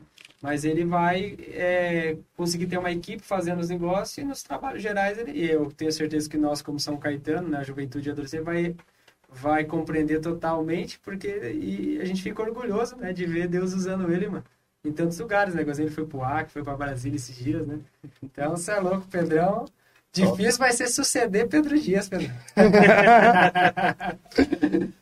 É, da- é da hora porque o, o Pedro, mano, ele é, ele é muito novo. Eu falo que ele é muito novo porque eu já tenho já. O pessoal, nossa, como se fosse velho. Eu tenho 28 anos. É, tá vendo? Tá brincando? velho. E- Esse, esses dias eu cheguei, eu tava. Eu e minha esposa fez assim, ó. Você tá vendo isso daqui? É o que eu tô pensando mesmo, tinha um fiozinho branco. assim. Aí eu falei, e, e o Pedro tem o que? Tem 22? Tem 21, acho que 21, né? Se não me engano. 20, 21. 20 Aí, ele é muito novo, gente. É, Ele é muito novo, é uma responsabilidade muito, muito forte. é. Ah, quando a gente conversou com, com o Marcão, a gente entrou também no, no ponto que o inimigo vem, bate forte, que nem Sim, quando a gente é casado, ele vai pegar o mais próximo. Quem que é o mais próximo? Ou é a mãe ou é a esposa. sim. Ah, o Pedro, o Pedro não é casado. Pai e mãe, não vai conseguir chegar. Sim. Vai na onde? Vai nele. É, isso mesmo. E aí ele, ele comentou sobre o, o, o momento na- durante a pandemia, né? Sim. Então, a- a gente, como, como líder, a gente tem que entender, gente, a gente não consegue fazer tudo. Sim. Não consegue fazer tudo. Então, ah, eu sou local. Gente, pega alguém, coloca na para fazer tesouraria, É, pega alguém para fazer é, a parte de secretaria, sim. pega um regente, ó, cada um, cada um abraça o seu. E isso faz com que as pessoas cresçam também. Mano, se você Desenvolve. se desenvolve, a, a, ideia do- dos projetos não é você é, estagnar e parar. Sim. Se você pega um jovem e coloca ele para cuidar de uma coluna de missão, Sim. o cara vai procurar, ele vai mastigar aquilo o tempo todo. Aí daqui, daqui um tempo, o cara, mano, de certeza que o cara vai, vai, vai ver que é bom. Ele vai procurar. Ele vai ir atrás. A gente tem o, Small. O Small, quando tem. Meu, o da. Do, você vê tudo de, de missões, o Small estava envolvido. Sim. O Small sempre estava envolvido em missões.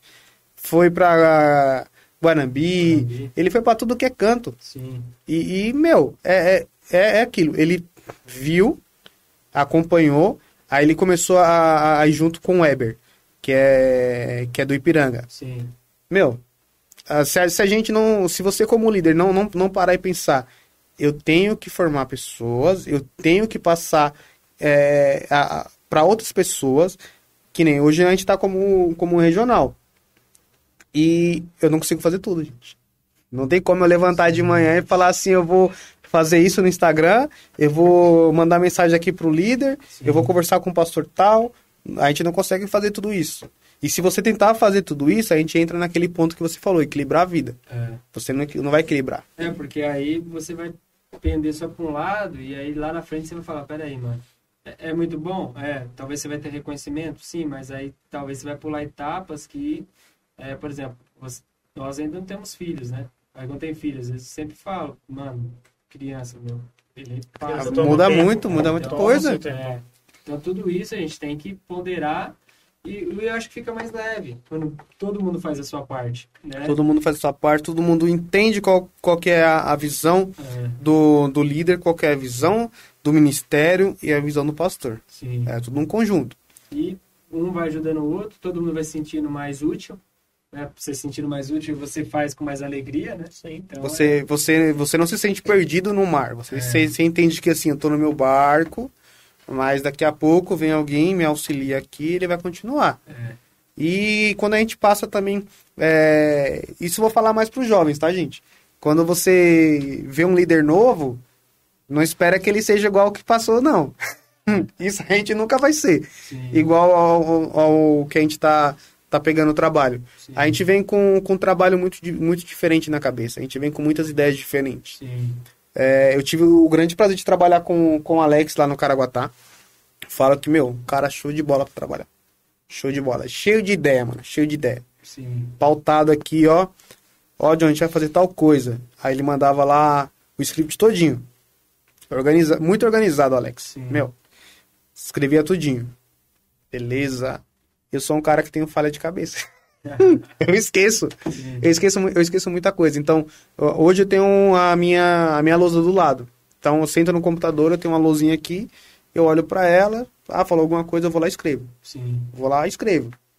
Ah, tenho que pagar alguém, escrevo. Ah, eu tenho que alguém receber de alguma, de alguma pessoa. Vou lá e escrevo também. Sim. Então, todo líder é diferente, assim como todo jovem é diferente. Então, o líder que ele, ele tem que entender que tô com trabalho, Vamos lá. O Pedro está fazendo isso hoje. Ele está tá ensinando isso hoje, né? Sim. Então a gente teve um, um treinamento para secretários, para a parte de secretaria, e agora para liderança. E isso é muito top você ver, porque a, a pessoa ela, ela, começa a entender que, meu, se você abraçar tudo, filho, é. Só, só, só a sua visão não, não, não dá muito certo. Eu, a eu, saúde vai embora, né? A, a saúde vai, vai embora e... e... falta alguém para discutir. discutir. Eu mando alguma coisa pro Jô, Jô, tá legal? Dá pra ser assim? Ô Jô, como que tá? Tá, tá certo? Ou ele faz a mesma coisa. Legal. Vai mandar uma mensagem pros pastores, aí ele manda para mim, eu confere aí. Sim. É, eu sempre também gostava muito de, principalmente a vice-liderança, era difícil eu tomar uma decisão sozinho. Por causa disso, né? É, é melhor você conversar com vários caras, várias pessoas que estão ali ao seu lado, né? Estão ali para te ajudar, te auxiliar. A minha esposa é, é né? fera nisso. Eu vai... começo a conversar com ela, tal, tal. Não. Ela não. Que é aquilo, né? Você já, você já chamou aquela pessoa pra estar tá ali pra te ajudar. É. Então, se você vai fazer tudo sozinho, então não precisa dela. Não precisa. É você faz e pronto. É. Entendeu? Mas já que você tem a diretoria, tem o pessoal, delega. Faz que nem o que nem Jetro fala, falou com Moisés. Sim. Moisés, escolhe aí o, o, o pessoal para ser juiz aí delega, cara. Só, só você só vai resolver aquilo que nenhum deles conseguir resolver. Aí traz para você. A é mesma coisa hoje é o, é o líder. É o, o primeiro líder. Ele tem que delegar as funções. E aí, o que os outros demais não conseguir, não poder fazer, aí ele chega para poder resolver. Sim. Entendeu? Aí acho que, é, acho que é assim que funciona, acho que é assim o, o, pensamento. Todo mundo trabalha, todo mundo se sente útil na obra, todo mundo está atuando e, e, ninguém fica para trás. Com certeza. Você hoje, você hoje é pastor. Sim. Como é que é, que é ser pastor hoje jovem, muito jovem? É, então, é um sonho realizado. é, aquilo, é aquilo que o, que o Marcão falou mesmo, que quando você virar para você e falar assim, meu, É difícil, é difícil, mas. Caiu, caiu, caiu peso, né, mano? Pera aí, velho. Aí o pessoal te começa a chamar assim de pastor, né? Eu lembro que uma das primeiras vezes eu falei, meu Deus, eu tinha se consagrado, e um dia o pastor Luiz conversando comigo, pastor, ele sempre me chamou de G, né? Ele, pastor, eu falei, tá, olhando pro lado assim. Falei, meu Deus, né? Pastor peso, né? Mas, ah, ó, eu, eu, fui numa igreja uma vez com jovens, até hoje os jovens zoam ainda, me zoam lá ainda, que fui duas, das duas vezes, duas igrejas que eu fui, aí o, o, o irmão, Pastor John, eu fiquei assim, gente do céu, imagina só. Já falei a... pra ele, vai receber, né? Vai receber, não é? Mas é tipo, é uma grande responsabilidade, né?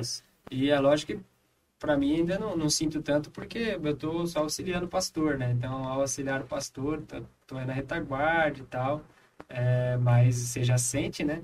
Só que é lógico, como você tá auxiliando o pastor na sede, você fica ainda mais temeroso, né? Porque é treta, Tá né? aqui do lado. É, meu Deus do céu, muita responsa. Mas, meu, é um negócio muito, muito da hora, muito... Você, fa você assim. falou que foi um sonho realizado.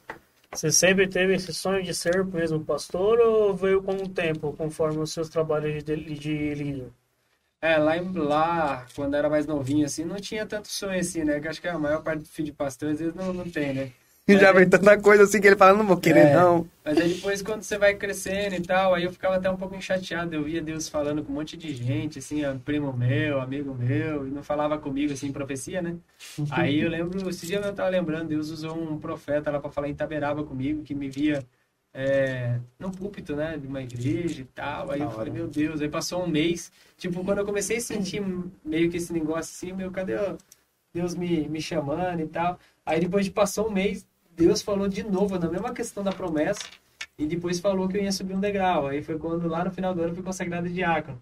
Então aí começou a. Aí você tem aquele. Eu nunca, nunca liguei muito para cargo, sabe? Sempre liguei bastante de trabalhar mesmo, de fazer algo de, de fazer, independente do que é. seja, né? E Qual aquilo que o, aí o pastor até sempre brincava, né? Mesmo estando como evangelista, ele falava, você é o pastor de jovens, né?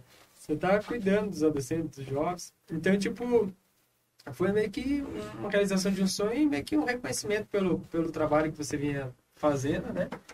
E hoje, só que se depara com outras situações, né? Hoje, auxiliando o pastor aqui, tem um, um, um, um irmão, né, que está aceitando Jesus, que eu estou discipulando, né?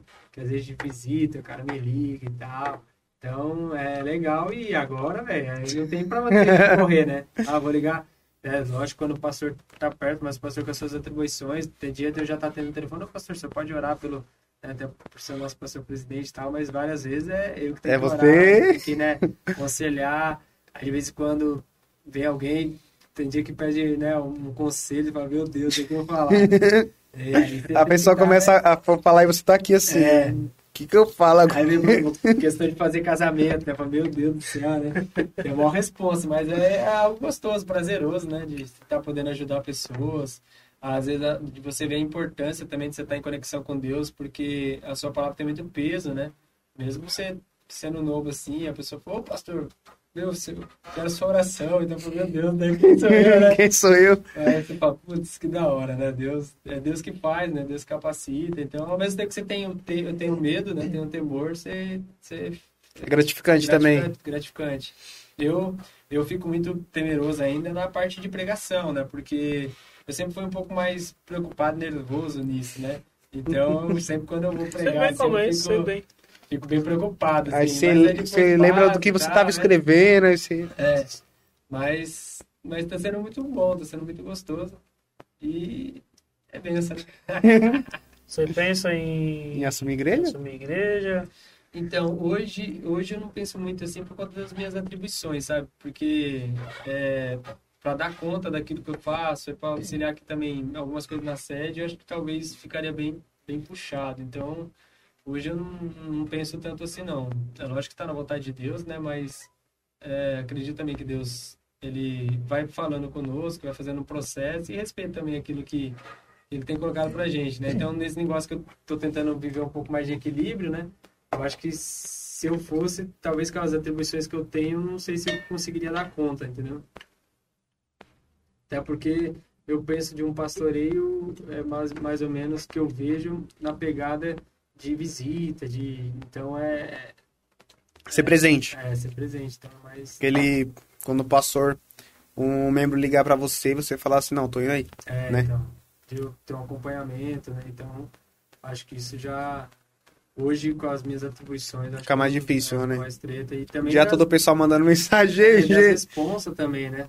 Porque tem muita preocupação, é, não é, não é um negócio tão, tão de meta, assim, né? Igualzinho numa empresa, né? Ah, na empresa vai fazer isso, vai acontecer isso e tal, Ó, né? esse daqui é um mapa pra esse mês aqui, tá, É. galera? Então não, Não dá. é muito isso, né? Então, esse que é o mais tenso. Da hora, ó. Fora, fora essa parte de, de pastorear, na... hoje você passou em literalmente todas as áreas da igreja, né? É, O, o- das últimas vezes que eu vi na sede, o dia tava no som. é. A última vez que eu vi, ele tava na bateria.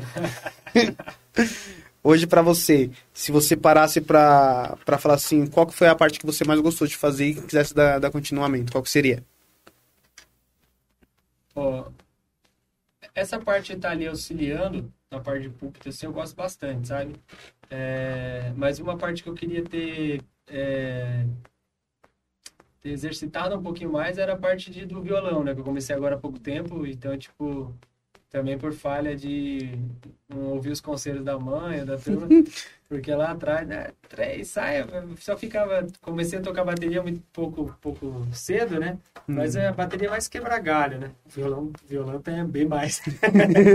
Mas agora há pouco tempo que eu comecei e tal. E aí acabou que eu não consegui desenvolver tanto, né? Então eu acho que seria um negócio mais gostoso. Mas também tem aquilo que às vezes você sente um pouco de falta, que é você sentar ali só para adorar, Sim. né?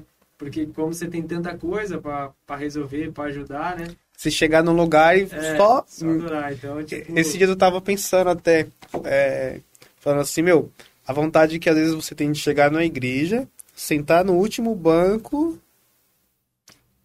acabou. sim, Levantar a mão e adorar e é você e Deus ali.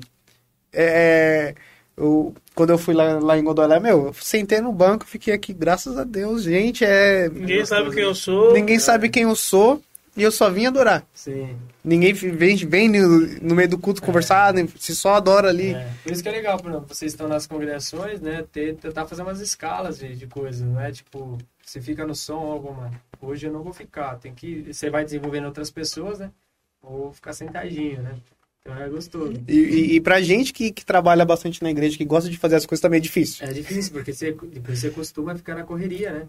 Tanto é que uma das coisas que eu precisei me adaptar tanto é, no, no- de um tempo pra cá foi isso, ficar um pouquinho mais parado, porque Você vê as coisas, você tem vontade de ir lá fazer, meu. É, você ficar fazendo. Tá no aí som, tá dando erro, ninguém assim. Tá fazendo, então.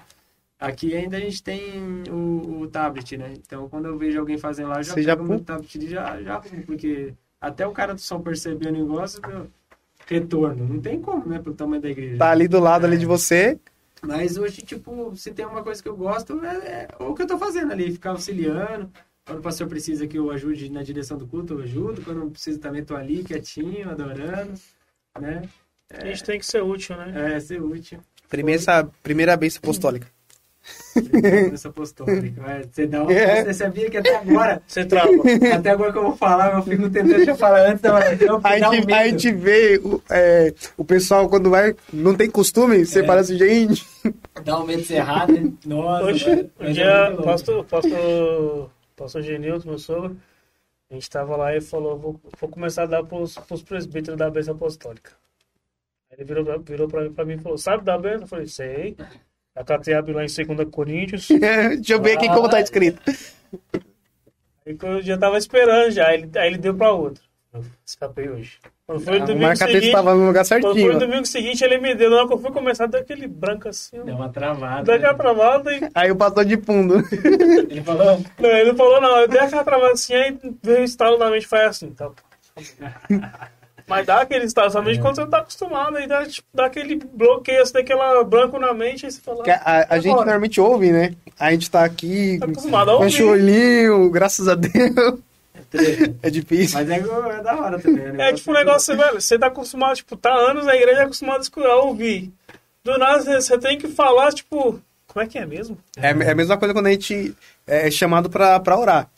As primeiras vezes você tá aqui assim, se ora de boa. Aí, vai subir no púlpito.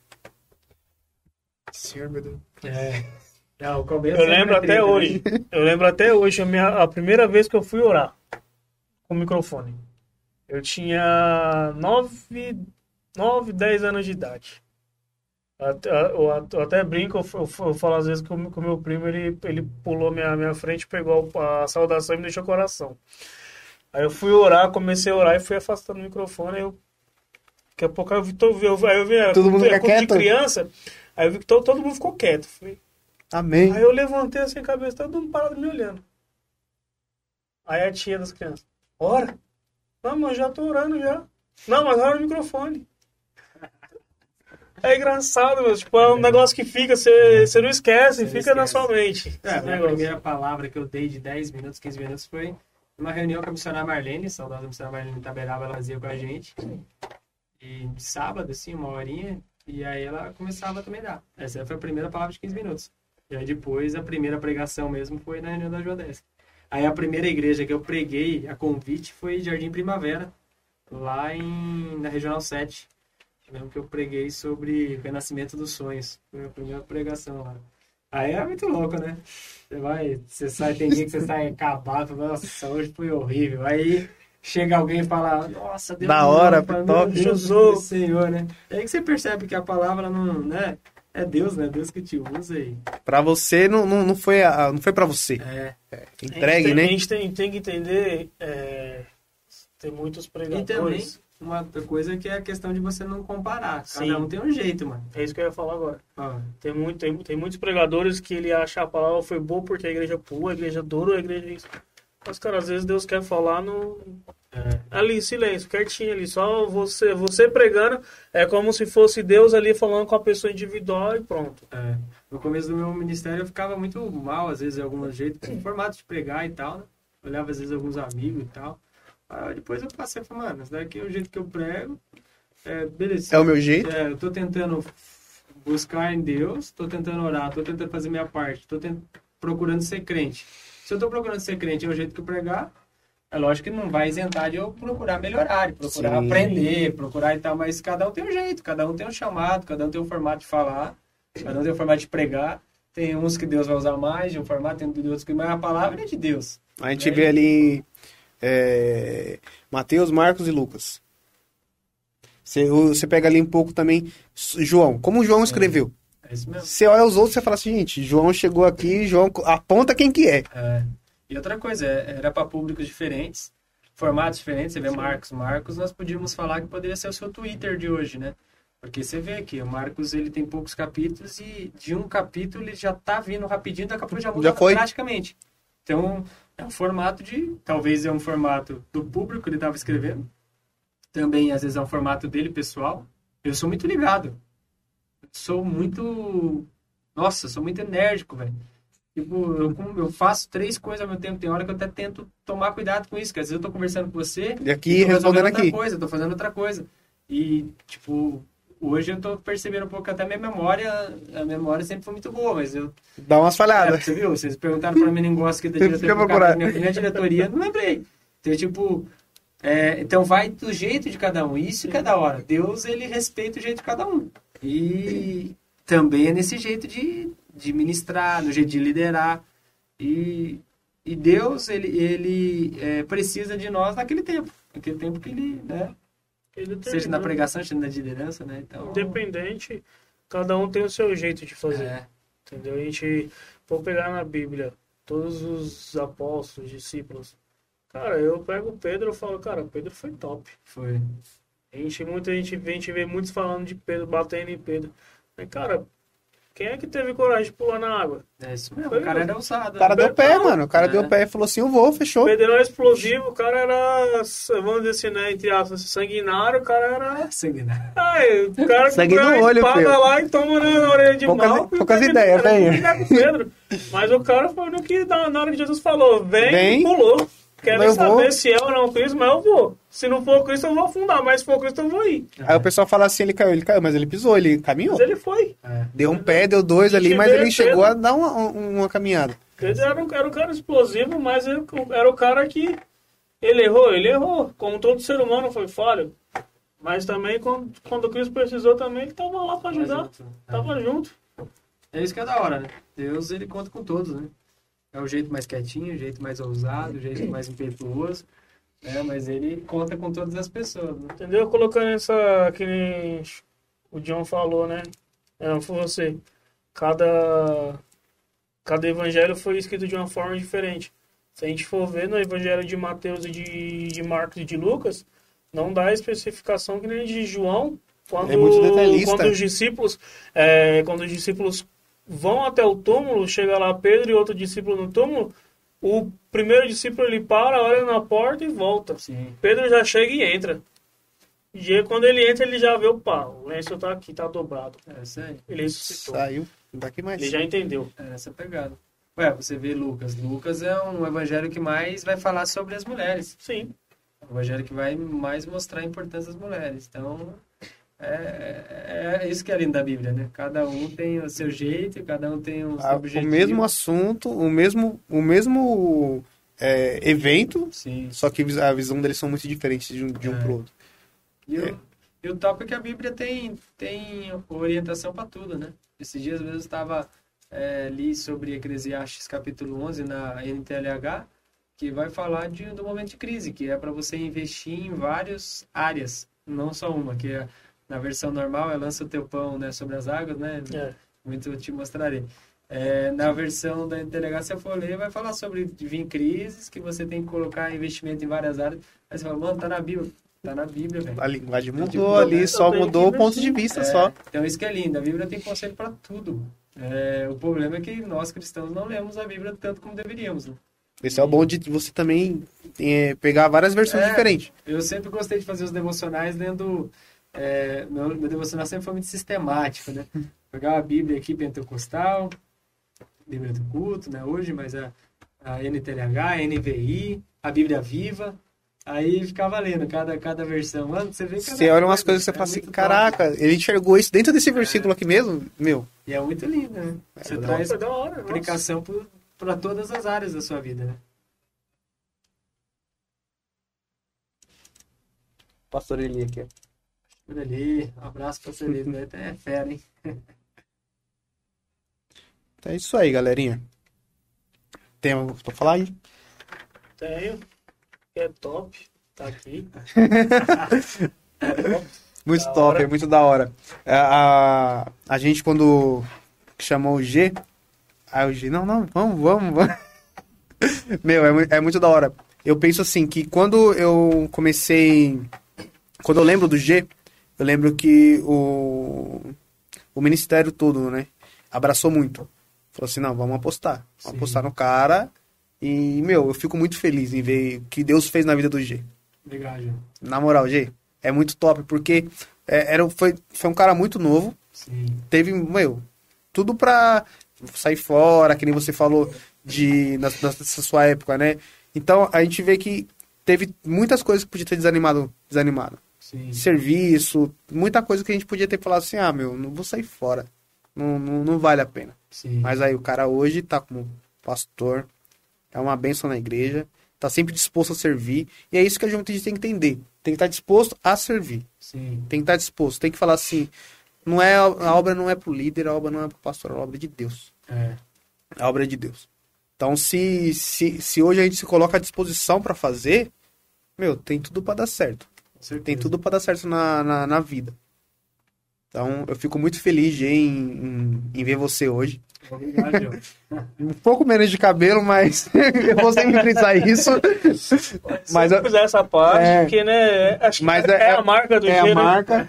É muito, é, é muito gratificante a gente ver de, de uma pessoa que veio do, da, juven, do, da adolescência, passou para a juventude e chegou na fase adulta. É, a- a- hoje, a, a gente como líder, a gente tem que entender que o nosso ponto, é, o, o ponto ideal que a gente tem que fazer é fazer com que o jovem chegue à maturidade. Sim. E, e, meu, eu fico muito feliz em, em ver que o G chegou na maturidade dele e hoje ele tá passando isso para outras pessoas, para que outras pessoas cheguem à maturidade também e, e consigam caminhar é, livremente com sem, sem precisar ficar eu preciso de ajuda aqui e tal, a pessoa consegue é, se encontrar em Cristo, né? Sim, com certeza. Eu fico muito grato a vocês pelo convite, fiquei honrado, mano. É, do Eliel já acompanhou, mano, que top, que da hora, depois do, do Marcão também. Eu falei, mano, os caras são bons e tal. Aí quando eles me chamaram, no mesmo tempo que veio a honra, meu, meu Deus, que medo, né? Mas é um prazer enorme estar com vocês aqui. Eu fico muito feliz também de ver o Joe, né, que eu lembro já sempre tocando na flauta, lá no Caraguatá, mexendo no som, lá ajudando a gente nos cartazes Acende a Luz, e agora ver você aqui na liderança, junto com o Josimar, Catamires, né, que sempre nos ajudou muito, É. é a Érica, é, e o carinho que a gente tem pela Regional 3, né, é, a gente tem carinho por todas as jornais, né, mas a 3 sempre a gente estava trabalhando muito de perto, bem ali perto, né? Caraguatá, principalmente por conta do back da Joadesc, né, então, do, do Cadesc, no início do Cadesc, então, tipo, meu, carinho por vocês é enorme e fico muito feliz de, de poder compartilhar, poder ajudar em alguma coisa e sempre que precisar, tô aí. E que os jovens possam ter esse, esse desejo de servir, né? Porque Servir. a gente sempre a gente percebe nas igrejas que tem poucos que carregam piano. Então, por ter poucos, fica pesado. Fica pesado pra um. Complicado, fica né, pesado para as famílias, para tudo. Mas quando tem mais pessoas, Fica leve. a obra de Deus cresce, né? Fica leve para todo mundo, fica alegre, fica gostoso, né? E o nome de Deus é glorificado, né? E nós fomos chamados para cada um exercer uma função, né? E todas as funções são importantes, né? Não é só o pastor que vai pregar, não é só o, a- o músico que vai solar a guitarra, Todos são. né?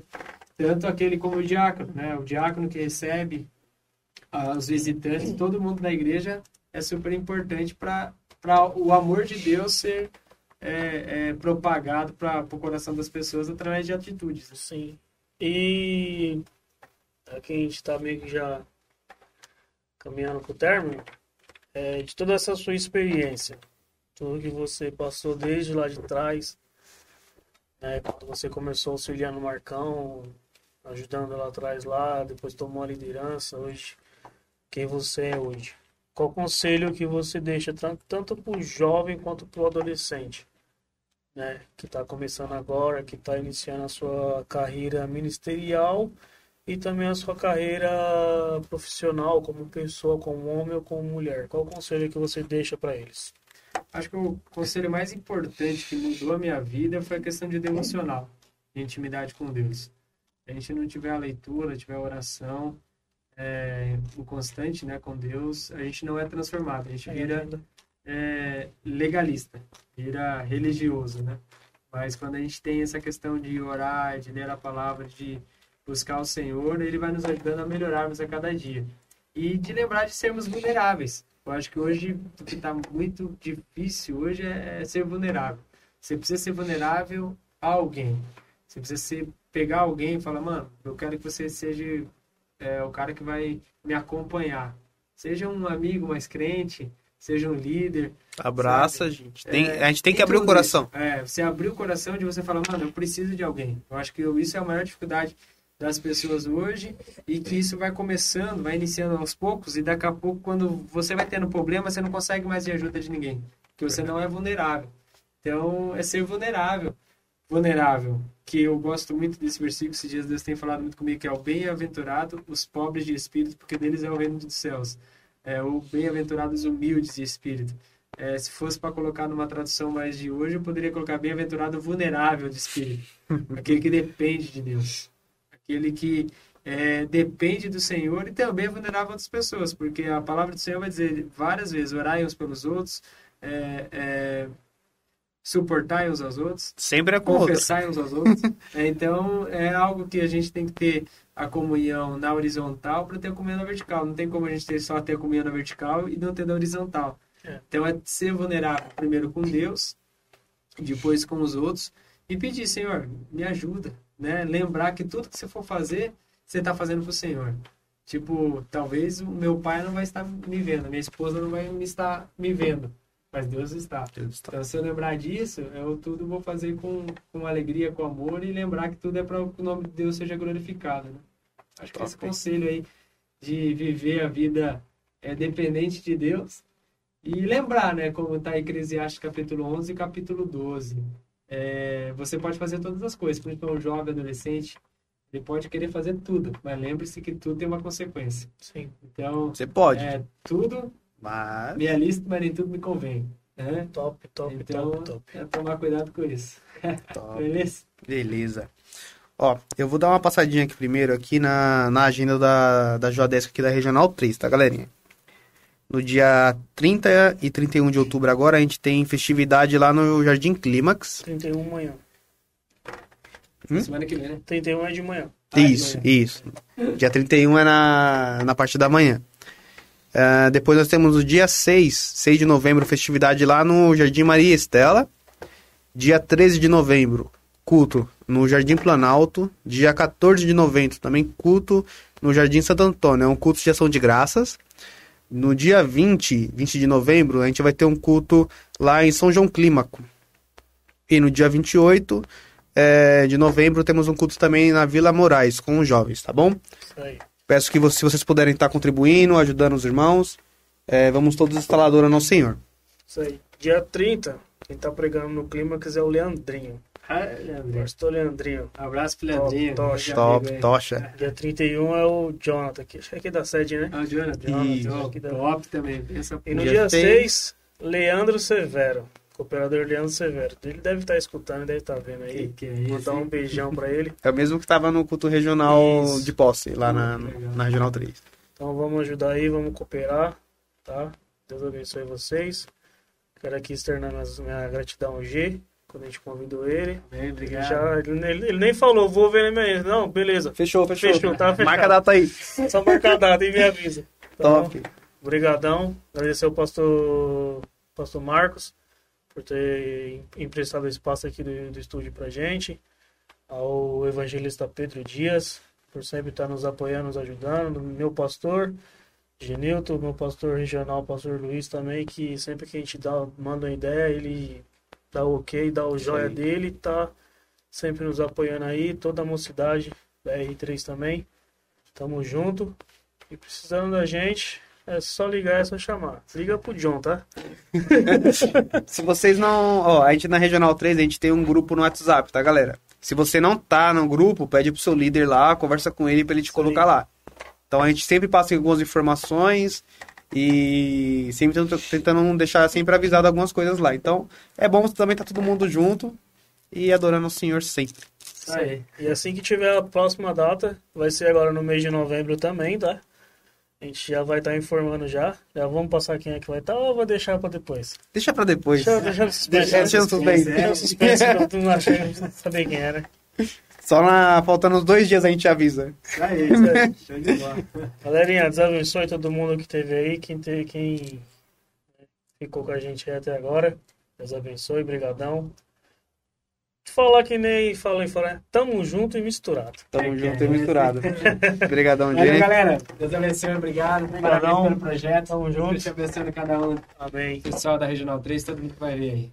Tchau, tchau, galera. Tchau, tchau. Valeu. Deus abençoe. Tchau.